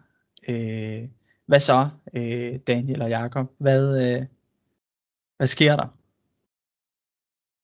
Øh, som jeg husker det, så det store slag søndag, som jo altid er sådan kutyme inden for dansk militær. Der, åh, der er to slag, det er rigtigt. Ja, det er der. Der er, der er nemlig to. Først, der er først Taliban, som en full force angriber NATO-lejren. Det er nemlig rigtigt. Øh, og i det... at de er døde og trækker sig tilbage, så trækker de sig tilbage til Skivebad, og NATO rykker så ud og giver den tilbage mod Skivebad. Det er rigtigt. Øh, og jeg er, ikke, jeg er ikke selv en del af det der. Måske er jeg en lille smule del af angrebet, det kan jeg sgu ikke huske. Jeg husker mest, at jeg bare stod med en radio i hånden. Øh, men ja, jeg har sgu nok været, mest været i Skivebad der, og været en del af, da NATO egentlig rullede, rullede det over til sidst. Øh, Det, det, jeg, det, jeg husker bedst fra den formiddag, det er faktisk, da NATO angriber Skive. Så jeg ved ikke, om vi skal vente lidt med den, til, til I har været igennem jeres angreb på NATO's hovedbase. Jo, lad os gøre det. Øh, Kim? Ja, jamen, øj, man, jeg sad lige og gruede for, at nu ville du spørge mig. Jeg kan ikke, jeg kan ikke huske det angreb. Jamen, jeg det kan jeg godt. Huske, hvad fanden jeg lavede der. Men jeg kan godt huske det der, Daniel han snakker om, altså den efterfølgende kamp ved Skivebad. Jamen så lad mig, øh, ja. jeg, jeg kan også huske dig nemlig, du, du blev skudt ret hurtigt i virkeligheden. Det der sker, det er, at vi går i spredt orden. Sådan, Kim. Og så ja. Bare ind over, og det er bare, ligesom du siger, en force. Og, og, og det er jo ikke lige, altså den her lejr var jo ikke sådan, vi kunne jo ikke komme fra alle retninger. Altså der var ligesom sådan en halvcirkel, vi kunne komme rundt om, eller hvad man siger. Og det meste af det, vi vader ind over, det er jo bare, altså åbent. Så vi løber jo bare ind, råber og skriger og plukker, ikke? Altså, jeg er helt sikker på, at det har været et spektakulært syn. Og øh, jeg tror da, at øh, dem, der stod på voldene, de fik øh, sved på panden. Men, men altså, det bliver ret hurtigt øh, slået ned. Altså, det er jo bare... Vi bryder jo fuldstændig mod denne her forsvarsstilling. Øh, og jeg tror, jeg er en af de sidste, der bliver skudt. Og det er simpelthen bare fordi, at jeg ligger i noget højt græs der. Øh, og... og, og, og, og der hvor at mange af angriberne er blevet nedkæmpet, så begynder NATO-soldater ligesom at strømme ud og flankere os øh, enkelte, der er i live, der ligger og gemmer os i det her høje græs. Ja, så er det jo bare et spørgsmål om tid, ikke? Så har de ligesom renset området. Så det var, det var egentlig bare det. Skide sjovt og sådan noget der, hold kæft mand, men, men, men, men sådan, der er ikke særlig meget at fortælle. Ja, altså vi, vi havde nogle, øh, nogle folk, der kom øh, ud af lejren i en G D, så vidt jeg husker. For at, for at vi ligesom kunne engagere det her, eller give et modsvar til det angreb her. Men mm. de blev nedkæmpet. Og så havde vi nogle folk, som lige tog det på dem. Vi havde, altså vores lejre, dem, der var jo... Øh, vi havde minstrimmel rundt om. Ja. Og det skulle symbolisere, at der var pigtråd. Ja. Og, og minstrimmel, det kunne man ikke gå forbi, eller under, eller over, eller klippe, eller noget som helst. Men øh, de havde så boldsaks med, så de tog minstrimlen det ene sted for at komme direkte ud til de her. Så det, det viste jo bare, hvordan folk de var fuldstændig øh, kørt op, at nu skulle der bare tæves løs. Altså, jeg, ja, jeg tror, ja. NATO, NATO havde brug for at få afreageret på en eller anden måde der. Hvis, hvis de cutter deres egen, øh, deres egen sikkerhed. Ja. Deres egen... Men det var, det var, det var det, de gjorde for at komme ud til deres for kammerater. Deres kammerater lå ude foran, og de kunne bare se, at de lå der og var jo skudt. Jo, så de ville ud og, og støtte op om dem. Så var det sådan, det måtte gøres. Ah, okay. Fordi vi havde jo kun, ellers så var der kun udgang op ved, op ved vagten jo. Og det var alligevel langt, der skulle rundt, og så skulle de hen over åbent stykke for at komme til deres kammerater. Så ja, det havde jeg ikke, det havde jeg ikke nogen styring på. Jeg, jeg var nede omkring vagten, da det der angreb stod på, og holdt øje med, hvad der skete. Øhm, så ja. Men jeg skød, jeg skød nogle stykker dernede. Altså, det var det mest begivenhedsrige, der foregik. Øh, og altså på det tidspunkt, der har jeg faktisk... Øh, det, det, det er det milsim, jeg har været til, hvor jeg... Det er måske ikke, nok ikke mere, men, men, men på daværende tidspunkt, der var det det milsim, jeg har været til, hvor jeg har skudt allerflest skud overhovedet. Jeg havde også maskingevær med ude, ikke? Og det er så også det spil, hvor jeg har skudt flest, tror jeg. Ja, jeg fik eddermame med skudt mange der. Men det stopper så her. Jeg, jeg er nede, ja, hvis vi går videre nu, så, så øh, som det er blevet sagt, så øh, trækker vi os tilbage til, til Skiveberg, hvor det ligesom er det endelige slag, der skal stå. Det er øh, det sidste forsvarsstilling øh, af Taliban, de har øh, øh, erobret området og skal nu drives tilbage. Man kan ligesom sige, det er endemålet. Det her, hvor det, det hele skal stå. Er det ikke nogenlunde jo. Rigtigt beskrevet? Det, det er lige præcis det, der skal ske. øhm, og, og for ligesom at, og, hvad kan man sige, få folk i den rigtige stemning dernede, og, og rigtig ildne folk op til at, nu skal, nu skal Taliban bare forsvare den her by. Øh, så, er der, så er der en gut, der hedder Krabbe, der har taget en megafon med. Og, øh, og nogen har taget en koran med. Der, der, jeg kan ikke huske, om den er oversat til dansk eller oversat til engelsk. Jeg tror, det er dansk. Men han ligger med den der megafon og råber konstant under hele det der angreb der, indtil de endelig kommer tæt nok på til at skyde ham. Ja, det er ja. Rigtig fedt. Ja. Der han ikke, så vidt jeg husker, blev han ikke skudt, han blev anholdt. Ja, ja det ja, kan ja, godt være, han bliver, han bliver anholdt. Og han bliver ved med hele tiden at prøve at råbe ind i den der megafon, samtidig med at de prøver at få ham i strips. Altså det, det er der jo også på video, hvor ham med anholdt Krabbe, han bliver lagt ved siden af en eller anden civil, og ham den civile, han vil bestemt ikke ligge ved siden af, hvad Krabbe han ligger, der. Han ligger og sparker. Så de ender med at ligge og skændes der. NATO, NATO er nødt til at gå hen og, og prøve på at stripse dem, fordi de virkelig bare ligger og slås. Det er rigtigt, der er håndgemæng der. Der er håndgemæng dernede. Øh, og, og, og midt i, altså det, når man ser videoen, altså Krabbe han får råbt af den der civile, der ligger der bare sådan, jeg hader dig for evigt. uh, og det, det, det er sådan en fantastisk lille, lille ting, der kommer ud af det der. Men så var der nogle NATO-folk, der igen døde dernede, og jeg kan huske, jeg selv endte med den der megafon og koran og lå og råbt. Men det var ikke i særlig lang tid. Så blev jeg også skudt. Ja, altså, som jeg husker det, så øh, går det sådan set rimelig hurtigt, eller hvad, Kim? Ja, altså, jeg husker det ikke som, at det er noget, der trækker ud i, i evigheder, det her. Det er rimelig hurtigt, øh, altså, hvor, hvor landsbyen faktisk bliver trumlet ned af, af NATO. Ja, fuldstændig. Øh, men jeg, jeg tænkte lige på, altså, hele den der situation med Krabbe og Koranen og megafonen og alt det der. Hvor er det fedt. Og det er lige præcis noget af det, jeg startede med at sige. Altså det her med, det var jo ikke noget, I som arrangør havde planlagt og skrevet ind i spillet. Det var noget, der bare skete. Ja. Det var folk, der selv tog en initiativ til at, at, at gøre et eller andet. Ja. Og, og jeg ved ikke, hvorfor man får ideen om at tage en megafon med, men det viser at være en rigtig god idé. Ja. Jamen det, det er foreningsmegafon, den der. Det kan da godt ja. Være.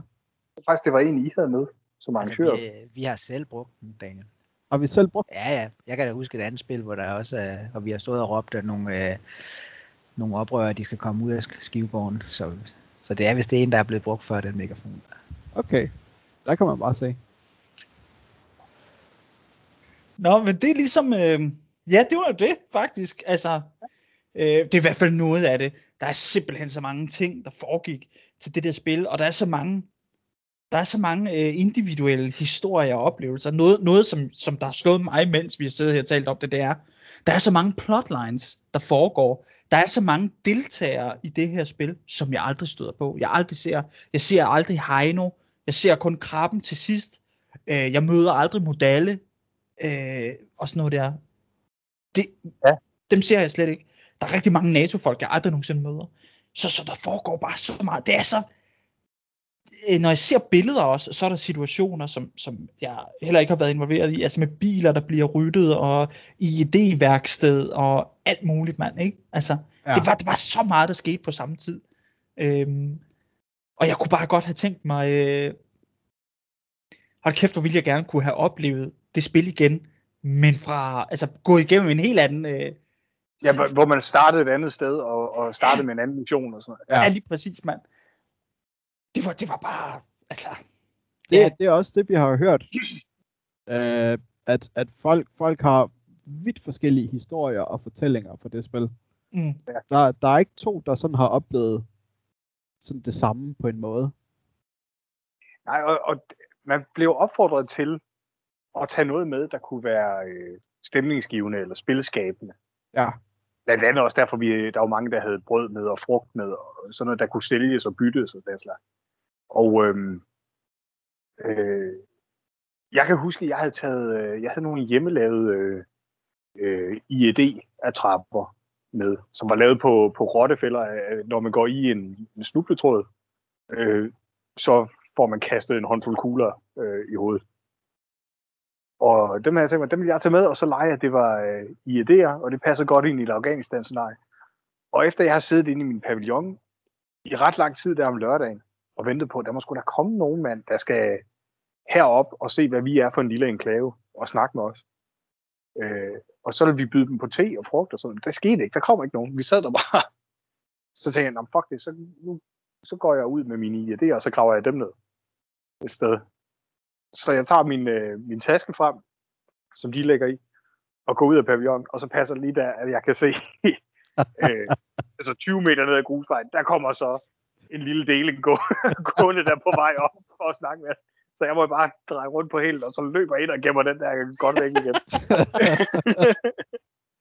Du er heller ikke, altså, du er heller ikke den eneste, der havde I E D'er, fordi vi havde jo sådan set forberedt nogle I E D'er til spillet også. Som var, som var bygget på, øh, på vinduesalarmer. Så lige så snart man trak snoren på dem der, så gik ja. der en alarm. Og der var, der var regel for, at hvis du var inden for et, et par meter af den der, så var du såret og skulle trække et woundcard. Nå, hvor fedt. Øh, og det var der også NATO, der oplevede. Øh, og jeg ved, at, øh, at nogle af de der idéer, de bliver også sat langs vejen. Og så sådan fiskesnør sat hen over vejen. Om der så er NATO-folk, der er gået i dem, det ved jeg faktisk ikke. Men, øh, men der var en, der tog sådan en der i en, i en vest, og så fik det til at fungere. Ej, det er fedt.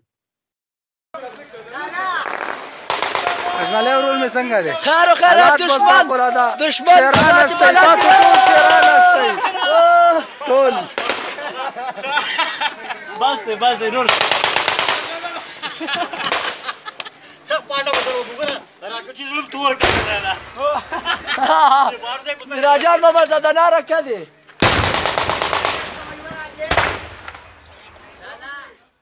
som som folk kan høre, så er det jo ikke en hemmelighed, at det her det var altså et brag af et øh, af et arrangement. Øh, det er nok ikke øh, at tage munden for fuld og sige, at øh, det var en kæmpe succes. Ja. Og Og, og jeg, jeg, har så, jeg har så mange spørgsmål i forhold til, altså i forhold til det her. Dels, altså det var jeres, det her var jeres første arrangement. Ja. Og jeg kunne virkelig godt tænke mig at høre, hvad lærte I af, af afholdelsen af det her?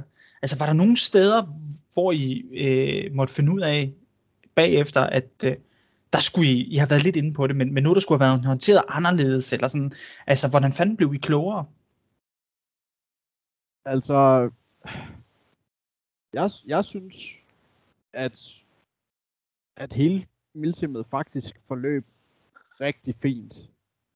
Øh, det, det, det var planlagt, som jeg sagde før, til at, at kunne fungere af sig selv nærmest, uden at vi gjorde for meget. Øh, og, og selvom at, alt det gik perfekt, så gik det godt nok til, at jamen, vi havde egentlig ikke det store behov for at, at ændre noget. Og, og sådan bagefter, så har vi heller ikke siddet og tænkt, ej, det der, det var fandme noget lort, det er noget, vi vil ændre en anden gang. Øh, i, i, I sin helhed, så tror jeg, selvom vi løb på problemer med en punkteret bil, og, og en mand, der måske havde brækket anklen, så er det sgu gået ret godt, for ikke at klappe sig selv for meget på skulderen. Mm. Jeg ved ikke, ja. hvad, hvad du siger, Jakob. Nej, altså det eneste, jeg tænker, at vi i hvert fald, øh, det, eller det vigtigste, vi lærte, det var nok, at, øh, at øh, den måde, vi, så mange som vi var som arrangører, der fungerede det for os med sådan et stort milsim. Ikke helt i forhold til, hvis der gik noget galt. Hvis der, gik, der skulle ikke have været gået meget mere galt, før så havde vi ikke været nok folk, når Nej. vi så også havde folk, som var endgame. Øh, det var i hvert fald min følelse af det, at... Øh, at hvis vi skal være så meget endgame, som vi var, så skulle, så skulle vi have organiseret os på en eller anden måde, eller udpeget nogen andre til at være ledere af de forskellige fraktioner. Ja, det er rigtigt, det er rigtigt, det er rigtigt. Øh, hvad vi ellers lærte af det? Hmm. Vi lærte, at folk kan godt, øh, kan godt finde ud af at køre et spil. Øh, altså... Det, vi, vi, det var jo lidt et sats i forhold til, at folk selv skulle komme med så meget. Men det, men det, kan, det kunne godt lade sig gøre på det tidspunkt i hvert fald. Nu er det jo så, mm. der er jo sket meget med milsim-miljøet siden dengang. Men dengang, altså vi havde ikke, øh, vi var ikke nervøse for at skulle holde noget igen på mm. den måde, som sådan. Nej. Det tror jeg ikke, man ville kunne gøre i dag, for eksempel. Øh. Hvorfor ikke? Ja, for det, altså min følelse af milsim-miljøet, det er, at øh, at der ikke er den samme øh, det ved jeg ikke, entusiasme og lyst til at rollespille og så videre, som der var dengang. Men øh, det ja, jeg, jeg, tror, det. Jeg, jeg tror, vi ramte det rigtige publikum til mm. sådan et arrangement.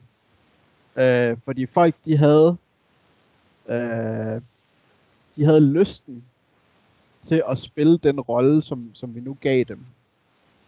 Øh, Og, jeg, og, og det virker bare ikke som om, at, at folk i dag er lige så gode til at, at sige, nu lader jeg fandme lige være med at plukke dem bare, fordi jeg kan. Altså man skal jo, man skal jo ture og udstille sig selv lidt, når man skal lave den form for indlevelse i de roller der. Ja. Mm. Det kan jeg da godt have min tvivl til, om de milsimmer, der er i dag, om de, om de tør.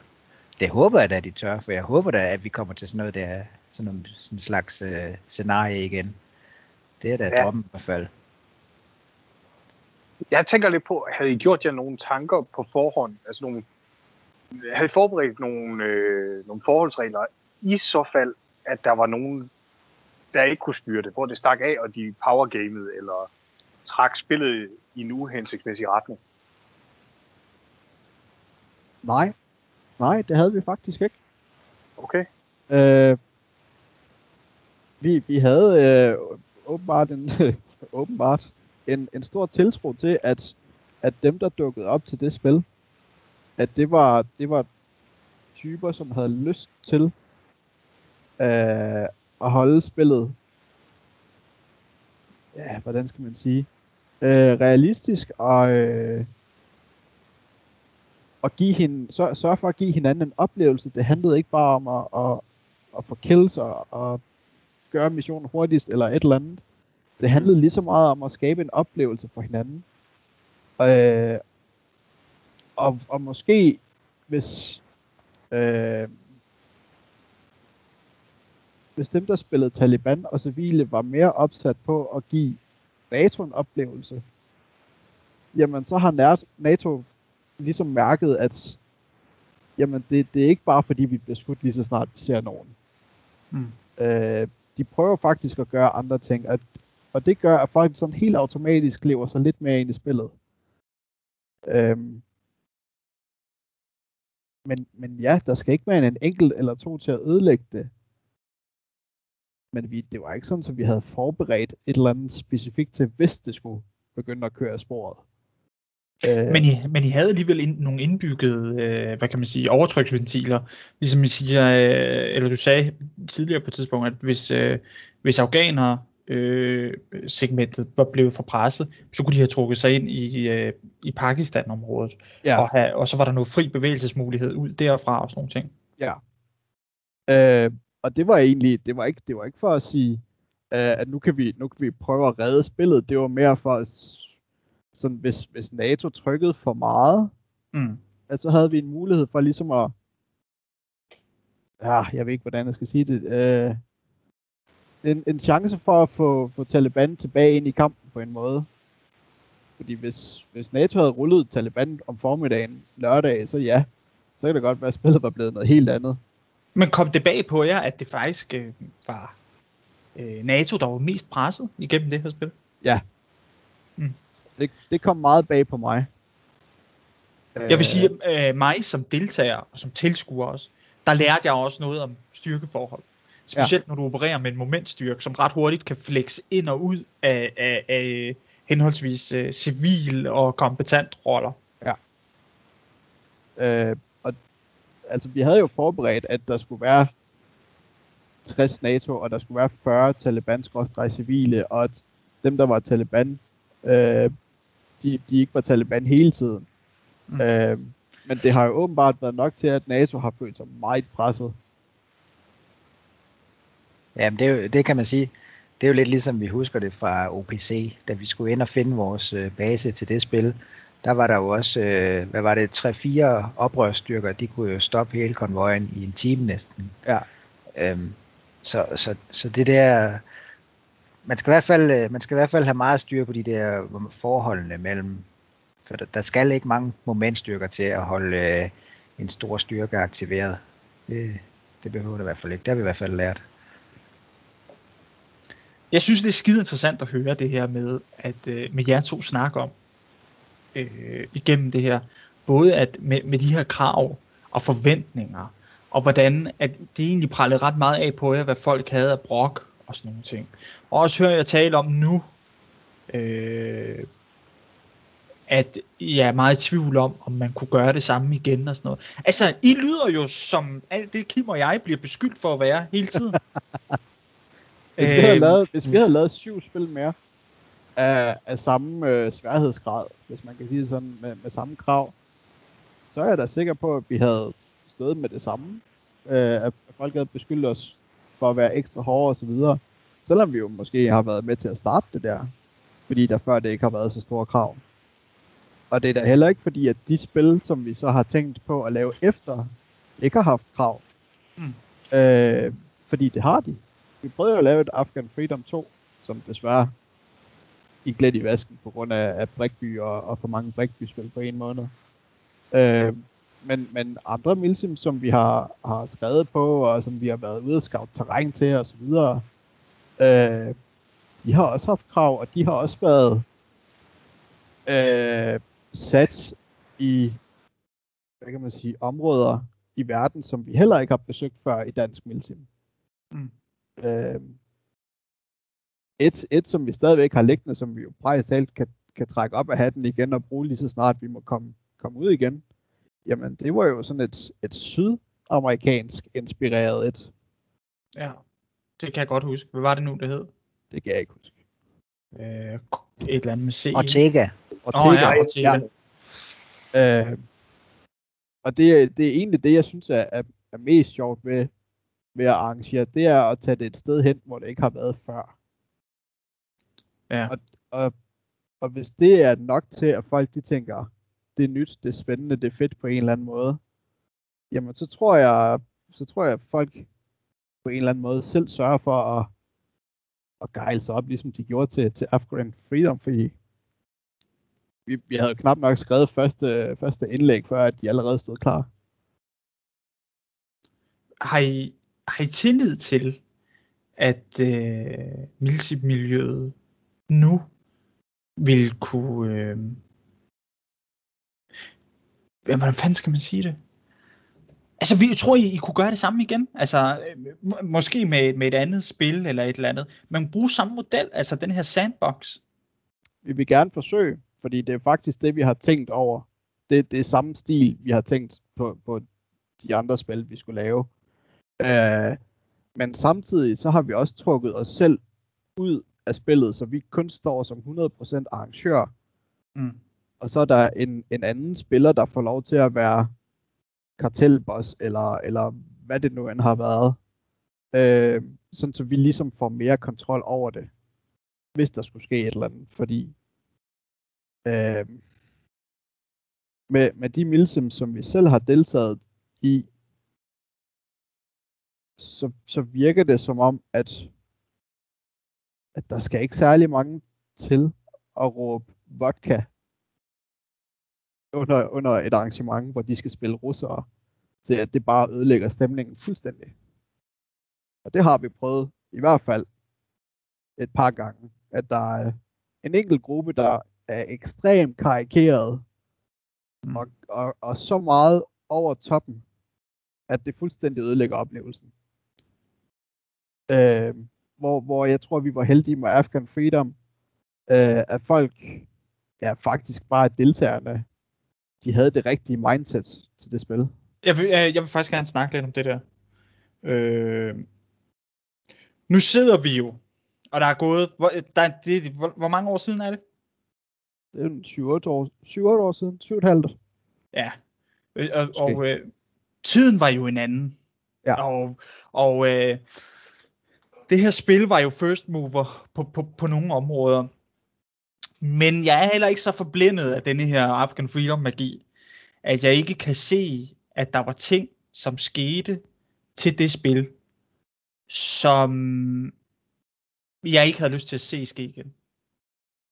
Jeg synes, at øh, det var sådan lidt i sin spæde start af det her, med, med at vi begyndte at bruge rollespil rigtig aktivt. Og jeg kan godt se til Afghan Freedom, der var også steder, hvor det endte med at være upassende og dumt. Ja. Altså med ka- kamelknipper jokes og sådan noget. Øh, og ligesom du siger, det her med folk, der tog det over toppen. Ja. Øh, vi var bare alle sammen lige dårlige til rollespil, tror jeg. Øh, men hvor at jeg senere har tænkt på, at, at det kunne have været uheldigt. Altså, der sker jo også det på et tidspunkt, at så står vi jo faktisk med personer til arrangementer, som har et kulturelt ophav, i den kultur, som vi står og karikerer eller latterliggør, og det vil jeg have det rigtig dårligt med. Kim og jeg har snakket om det, at vi havde et spil for ikke så længe siden, hvor der rent faktisk var en russer ude, og hvor fucking akavet det ville have været, at han skulle stå og forholde sig til øh, øh, vodka og slagjokes, ja, sådan en hel weekend, ikke? Ja. Øhm, ja, og så også selv den her, vi havde gang i, Øh, at, at vi tog nogle gidsler og sådan noget, og så øh, brød vi lidt character i noget tid og stod og kastede pornoblade efter dem og ydmygede dem og sådan noget. Det, det er sjovt nu og sjovt at snakke om og sådan noget. Det var ikke noget, jeg ville tage med mig videre. Altså, jeg er vokset så meget nu, at jeg har ikke lyst til at gøre det igen. Nej, det er jeg helt enig i. Det er det samme med, at, øh, at ja, der var en koran med, men at nogen lå og råbte og læste op, at man bare, der, det er jo tilfældige ting, der blev læst. Mm. Det er jo ikke noget, vi kunne gøre i dag. Verden har ændret sig så meget på de syv år, at, at, at det, det gør man bare ikke mere. Vil du, føler du ikke, at du ville kunne gøre det? Altså, må, må jeg bryde ind? Ja, selvfølgelig. Ja, begge to, bare kom. Vi, øh, vi snakkede jo allerede dengang om, da vi, dengang vi satte os sammen og skulle finde ud af, hvad det skulle være for et slags spil. Der snakkede vi jo allerede om, om det skulle være et fiktivt spil. Ja. Altså om, om det skulle være det her ørken setup, ørken setup. Men at, at vi skulle have nogle helt andre navne for øh, styrkerne og så videre. Mm. Altså, så, så det var jo allerede vores tanker en lille smule dengang.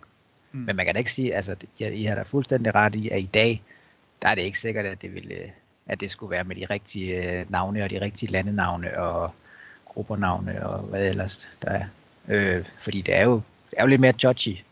Også fordi det er jo ikke alle, øh, der har lige godt forhold med, med de områder der, når de tænker tilbage. Altså. Øh, og, vi, og vi snakker da også lidt om, at hvad, hvad, hvad, hvad, så, hvad nu hvis der er en eller anden journalist, der får en nys om, om alt det her, og det ved du jo også ja. selv, Jeff, i forhold ja. til øh, dine inspirationstråde og så videre der. Hvad nu hvis det kommer i Ekstrabladet eller et eller andet, at der er nogen, der prøver at ligne nogle øh, oprørsstyrker eller danske kæmper, eller hvad, hvad kalder man det? Mm. Øhm, så, så det var jo lidt i vores tanker allerede dengang, med de der navne der. Men alligevel, alligevel var det ikke upassende at kalde det Afghan Freedom dengang. Nej, altså jeg vil sige, øh, i forhold til... Øh, øh, altså nu, nu, nu, nu, nu vi er vi sprunget direkte ind i tyve enogtyve, ikke? Og det vi taler ja. om, det er virkelig sådan noget cancel culture og sådan noget. Og den er jeg slet ikke med på, den der vogn. Jeg mener sagtens, at vi kunne holde Afghanistan spil. Øh, ja, og jeg, men jeg forstår virkelig, hvad du siger med det her med, at det giver en del mere frihed, og man er fri for noget touchiness, når man opererer med fiktive lande og nationer og styrker og sådan nogle ting. Jeg mener sagtens, man kunne gøre det samme igen. Jeg mener bare, at øh, vi er blevet klogere, eller det kræver, at vi alle sammen er, er blevet lidt, lidt, lidt, lidt klogere, og, og vi kan være lidt mere... Øh... Jeg synes ikke, at det er sådan for højpanden at sige, at vi kan være lidt mere respektfulde omkring, omkring det, ikke? Nej, det, det tror jeg, du har helt ret i. Øh, men, men samtidig så... Jeg har bare ikke en følelse af, at... at dem, der spiller Milsim i dag, at de vil kunne håndtere det på samme måde som dengang. Mm. Øh, det, det, ja, det er, det er faktisk lidt synd, fordi jeg tror, jeg tror, vores oplevelse til et Milsim kunne være så meget mere, hvis, hvis folk kunne leve så lidt mere ind i det. Og jeg tror selv, vi har stået til et Milsim og været sådan, om for helvede, det er M nul to igen, og det er tredje forskel eller tredje historie, som, som der er i M nul to. Mm. Og, og ja, vi, vi kender området som vores egen bukselom. Skal vi ikke lige gå en tur-agtig? Øh, og, og så er det også svært at få indlevelse for os, selvom vi gerne vil. Ja. Øh, så jeg, jeg ved ikke, om vi bare ramte det rigtige tidspunkt, det rigtige crowd. Øh, Lige, lige til det spil dengang. Hvad siger du, Kim? Nej, jeg, jamen, jeg, jeg tror sagtens, det kunne, det kunne gentages, øh, og også med succes, men altså, jeg forstår udmærket jeres øh, bekymring. Øh, ej, nu skal jeg passe på at kunne sige det på en måde, så jeg ikke bare sidder og rakker ned på de milsimer, vi har i dag. Øh, men Men det er rigtigt nok. Altså, jeg tror, folk de skulle sættes lidt ind i fra starten af, hvad er det, vi forventer her? Vi forventer noget seriøsitet og, øh, og noget forståelse for, at at være øh, afghansk øh, gedehyrde, det, det indebærer altså øh, langt flere facetter, end, øh, end I kan komme på med, at så knipper man geden og sådan noget. Øh, ja. det, det kommer til at kræve noget, noget forberedelse fra arrangørernes side omkring det her med lige at få, få folk sporet ind på, hvad er det for en stemning, vi skal ramme, og hvad er det for et spil, vi skal ramme. Jeg ved ikke, om det er måske, fordi vi begyndte i så god tid, vi gjorde, fordi jeg tror, vi lagde spillet op cirka et år før, mm. at, at vi faktisk afholdt det. At, at nu sagde vi, jamen næste år, der laver vi det her, og så begyndte vi at, at sådan bygge det op på den måde. Og folk hjalp jo så til med at selv at bygge det op. Så, så måske det er en del af det, det skal jeg ikke kunne sige. Nej, men altså, jeg, jeg synes da helt klart, at i så fald, at sådan et spil her øh, kommer på tale igen, så skal, så skal tvivlen også komme folk til gode, og, og så tror jeg altså mest på, at det vil blive en succes. Helt jeg, vil godt lige, jeg vil godt lige sige noget også. Øh, jeg har faktisk, øh, jeg, jeg, nu hvor jeg sidder og mærker og tænker, så har jeg faktisk rigtig meget tillid til de nye spillere. Det vi skal, det er ikke så meget en spiller... holdning eller ændring, der skal, der skal til. Det er en kulturændring. Ja. Det er faktisk, i virkeligheden, så er det os, der skal give noget videre. Vi kan ikke forvente, at folk, der er nye, eller, eller kun har et par års erfaring, hvor der stort set ikke er sket noget, at, at de kommer til os og ved præcis, hvordan vi forventer, at, og hvordan vi ønsker, at de skal agere og sådan noget. Vi står jo selv på skuldrene af dem, der var før os, og, og så videre, ikke? Altså, så jeg tror, at hvis, hvis vi er gode til at lave den her forventningsafstemning, ligesom Kim også er inde på det her med, at vi, vi er gode til at, og forklare, hvad vi ønsker, så tror jeg fandme godt, jeg tror både folk kan og vil. Ja, altså det er jo også, det er jo også lidt af det, som var med til, at det kunne lade sig gøre. Det var jo også, at dengang, der var der jo, hvis man kan sige det, normale milsims. Mm. Så folk kom afsted, folk øh, altså havde noget rutine, øh, og så kom der så et specielt milsim, eller consim, og det er sådan lidt, nå jamen, så, er det, så, så tager vi vores erfaring fra de normale spil, og så bygger vi lige ovenpå. Lige nu, der har vi jo været inde i en, øh, en lille overrække, hvor der ikke har været nogen spil-agtigt. Altså, der har jo ikke været særlig meget at komme efter, så, så altså, vi har øh, den største opgave lige nu, det, det synes jeg, det er for at bygge øh, en base af, af, af spil igen. Øh, ja. Fordi der, og der nye skal spillere. Være, jamen, der skal være en eller anden ratio i forhold til, at der er måske øh, fem spil i løbet af et år, der er almindelige milsim, og så kan der være det her ene specielle milsim. Fordi hvis der kun kommer et, hvis det alle milsim der kommer, det er specielt milsim. Altså det, det i mine øjne så så kan det ikke fungere sådan. Så skal man have den her normale base af normal, eller normale spil, der kan give en eller anden øh, grunderfaring for hvad et milsim er. Og så kan man så bygge noget ovenpå der. Ja. Øh, det er lidt det, det er lidt det der gør, at jeg kunne have en frygt for at skulle holde, eller ikke en frygt, men være lidt øh, skeptisk med at skulle holde et specielt milsim i den størrelse igen. Det var, at, at dem, der er der nu, de er jo ikke så... De, altså, de er ikke så rutinerede. Ja, eller mere, altså, der er ikke den der grundlinje, kan man sige. Hvis man kun har været ude øh, tre gange inden for de sidste to år, så, altså, så er det svært at møde et spil, som har mange krav. Altså, ja. hvis, altså hvis man ikke engang har... Øh, altså, du går heller ikke ned og tager den øh, tungeste vægt ned i træningscenteret, hvis, hvis du ikke har øvet op med de små vægte først. Altså, du, det kræver noget grundbasis. Mm. Jamen, det er godt. Men uanset hvad, så tænker jeg slet ikke, at sådan noget kan komme på tale, før vi får et stort terræn til vores rådighed igen. Altså, jeg, jeg ser ikke et Afghan Freedom løbe af stablen ude i, i uh, Immervad, eller måske M nul to, eller sådan noget. Nej. I Nej. Så fald kommer det til virkelig at mangle noget. Jamen det er jo det, altså. Når vi har kigget på, på spil og lave spil også, så har vi også skrevet det til terrænet, så vi M nul to og, og hvad vi ellers har af den størrelse der, det er jo en ren skov, og der kan du ikke holde et Afghan Freedom, fordi det, det, det ødelægger illusionen om, hvor du er.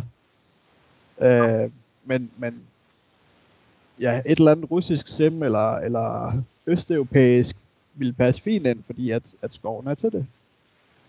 Øh, og det hjælper også med, at folk de får den der illusion om, hvor de er. Og måske lever så lidt mere ind i spillet. Men, men jeg, jeg er helt enig i det, Jakob siger, at vi... Jeg synes, vi mangler en base af rutinerede spillere, som er, er villige til det ene spil at gøre lidt ekstra. Fordi at de sidste to spil, det har bare været kampmilsim, hvor, hvor de har fået lov at plukke lidt på hinanden. Med, med sådan, hvad kan man sige, normale missioner. Men det, men det er jo skidesvært det her med, at øh, at skal, åh, ej, det her med at skal lære op, hvis vi skal bruge en nederen term, eller give noget videre, eller prøve at præparere folk, fordi hver gang, ej ikke hver gang, men, men som I ved, der er nogen, en del faktisk, der reagerer, hvad kan man sige, kraftigt, på forstillede krav. Ja. Øh, og, og, og, og selv med små krav, som din uniform skal være matchende, ens over- og underdel, og det skal være det samme, hele dit holder på. Hvis man ikke kan indfri det, så er det eddermame svært at forestille sig, at man kan være med til et, der har Afghan Freedom standarder, ikke? Altså. Det tror jeg kommer lidt automatisk, hvis, hvis du har været til til flere milsims, så opbygger du en base af grej. Fordi vi, i, i sidste ende, så er vi jo grejlyder alle sammen. Altså, vi kan jo ikke holde os fra nyt grej. Øh, og så kigger du på nogen og tænker, de ser fede ud, jeg vil også have det der. Så jeg, jeg tror, vi mangler, at folk de har opbygget den der base af grej til at kunne stille som et helt hold. Fordi det kan godt være, en uniform ikke koster ja, mere end fem til otte hundrede kroner for, at, at alle kan stille ens. Øhm, men, men det er alligevel, altså det, mange af dem, der kommer ud, det er jo førstegangsmilsimer, og, og, og de spiller mest hyggespil, og der er jo ikke en stor grund til at stille ens. Og så har man det grej, man godt kan lide at have på. Men hvis der så kommer flere milsims i streg, hvor, hvor kravene måske ikke er så løse, eller, eller så stramme hedder det, øh, det giver måske folk en mulighed for ligesom at, at, at bygge det op, i stedet for at gå fra, øh, fra hyggespil til at, at, at, at ligne et, et NATO-regiment, der lige er trådt ud af kasernen. Hvis ja. I forstår, hvad jeg mener. Jo, helt sikkert. Fordi det kan godt være, at vi har spillet, vi har spillet milsim i mange år. Øh, og det, det tog da, det tog da temmelig en del år, før vi faktisk fik uniformer nok til at stille på begge sider.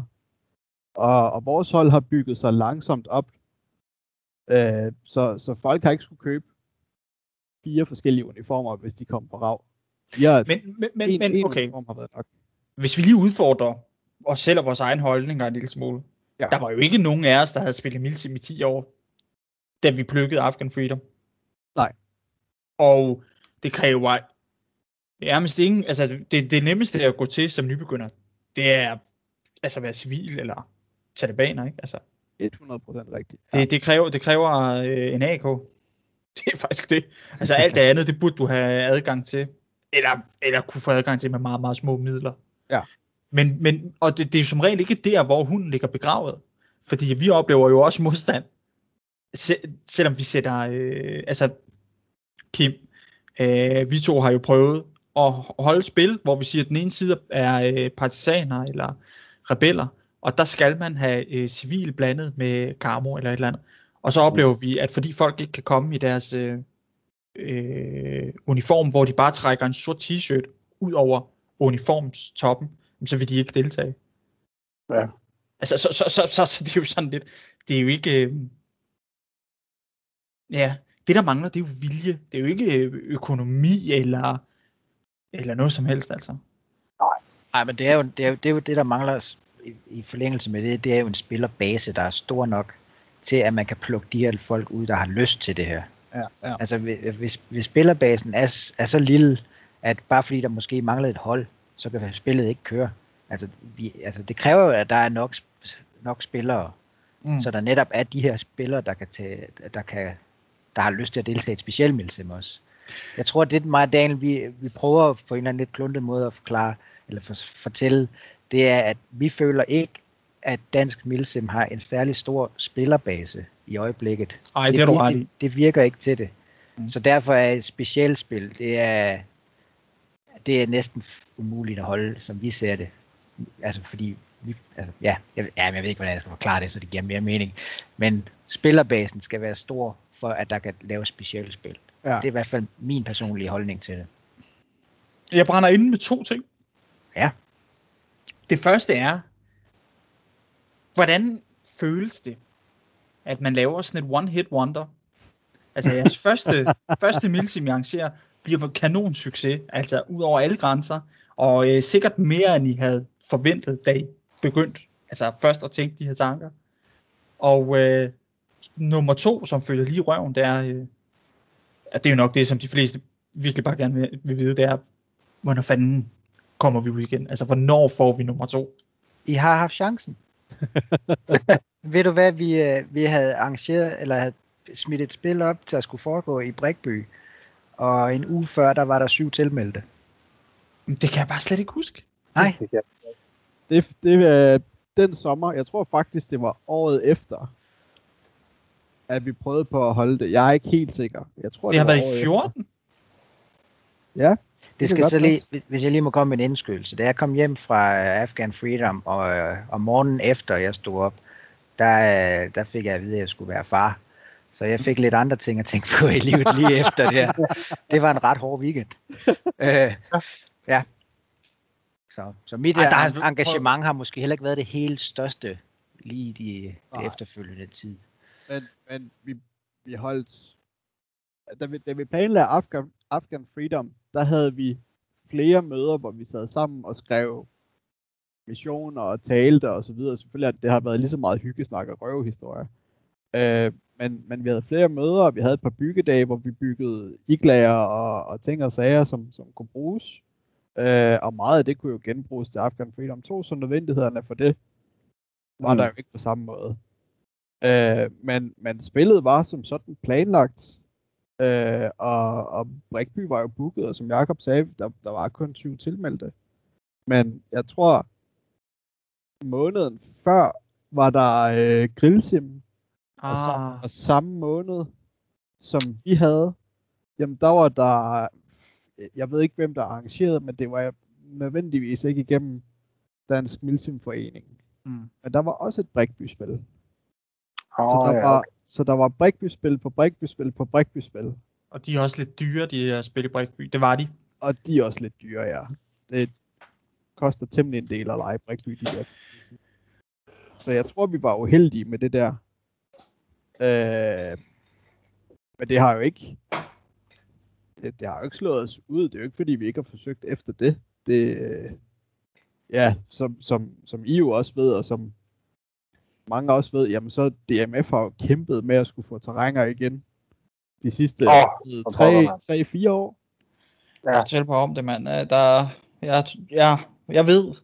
Hold kæft, hvor jeg ja. ved, mand. Ej, hvor ja. har jeg brugt mange timer på det der. Ja. Og nu har vi så, så covid nitten oveni. Ja. ja. Så... så hvornår vi får lov til overhovedet at komme rigtig ud igen øh, med vaccinationer og sådan noget. Det ville ikke undre mig, hvis der gik et år før, der sådan rigtig var åbent igen. Ej, nu skal jeg prøve at høre. Nu, nu er jeg simpelthen nødt til at vride armen om på ryggen her. Ja. Kan I, jeg vil godt have hensigtserklæringer, eller, eller allerbedste, allerbedste løfter. Kan I love, når vi kommer ud igen, at I holder et? At vi holder et Milsim, eller at vi holder et Afghan Freedom to? Sidste. Eller et konsim i hvert fald. Ja, nej, jamen, jeg vil have Afghanistan. altså, der, der, er mul- der, er, der er noget, vi gerne vil holde før det, i hvert fald. Ja. Det, er det et ja eller et nej? Det har jeg svært ved at høre. Der er noget, vi gerne vil holde før det. Hvad er det for en politikersvar? Jakob, kan du ja. love mig? Og det, og, du skal kun love mig, Kim og alle, der lytter, at du vil holde et Afghan Freedom to, øh, når muligheden kommer. Hvis, hvis du kan love mig, at du får terrænger til det. Jamen, det er sgu en aftale, så. hvis, der blev, hvis der blev åbnet op for terrænger igen i Danmark, forsvarsterrænger er en anselig størrelse, ja. så er der ingen tvivl om, at vi gerne vil i gang igen. Sweetness. Og så lige det spørgsmål, som I ikke svarede på. Hvordan føles det her forventningspres? Altså nu har I jo skabt en klassiker. Øh, hvordan sidder det i jer? Jeg vil godt lige sige, at, at, at det her det blev jo så stor en klassiker, at Kim og jeg, vi, vi havde jo gået og snakket om, vi også godt ville holde øh, Afghanistan øh, inspireret Milsims. Og vi har sgu været sådan meget med, om vi overhovedet kunne, fordi det føles jo som om, at I havde patent på det lige pludselig. altså jeg, jeg tror lidt, at vi har det sådan, at vi ville jo gerne have holdt haft holdt noget, der var også mere almindeligt milsim, for mm. at der ligesom er den her mængde af milsims. Øhm, så det, vi, vi kan jo godt mærke lidt, at, at hvis man skulle lave en toer, så, så kan det jo næsten kun blive en, en, en toer, altså så bliver det jo aldrig det samme igen. Mm. Så det er også derfor, at vi sad og snakkede om, at vi skulle, vi havde fundet et terræn, og hvor vi egentlig godt kunne se, der kunne foregå noget, øh, Der, så var det en helt anden øh, boldbane, vi var over i, ja. som i hvert fald skulle af først, før der ville ja. komme et Afghan igen. Okay. Ja. Så det er ikke fordi, vi ikke vil. Det er fordi, vi ikke kan. Mm. Ja. Kim, synes du ikke også, det lyder lidt, sådan, lidt som om, at, at man ikke vil? Jo, det, det synes jeg også.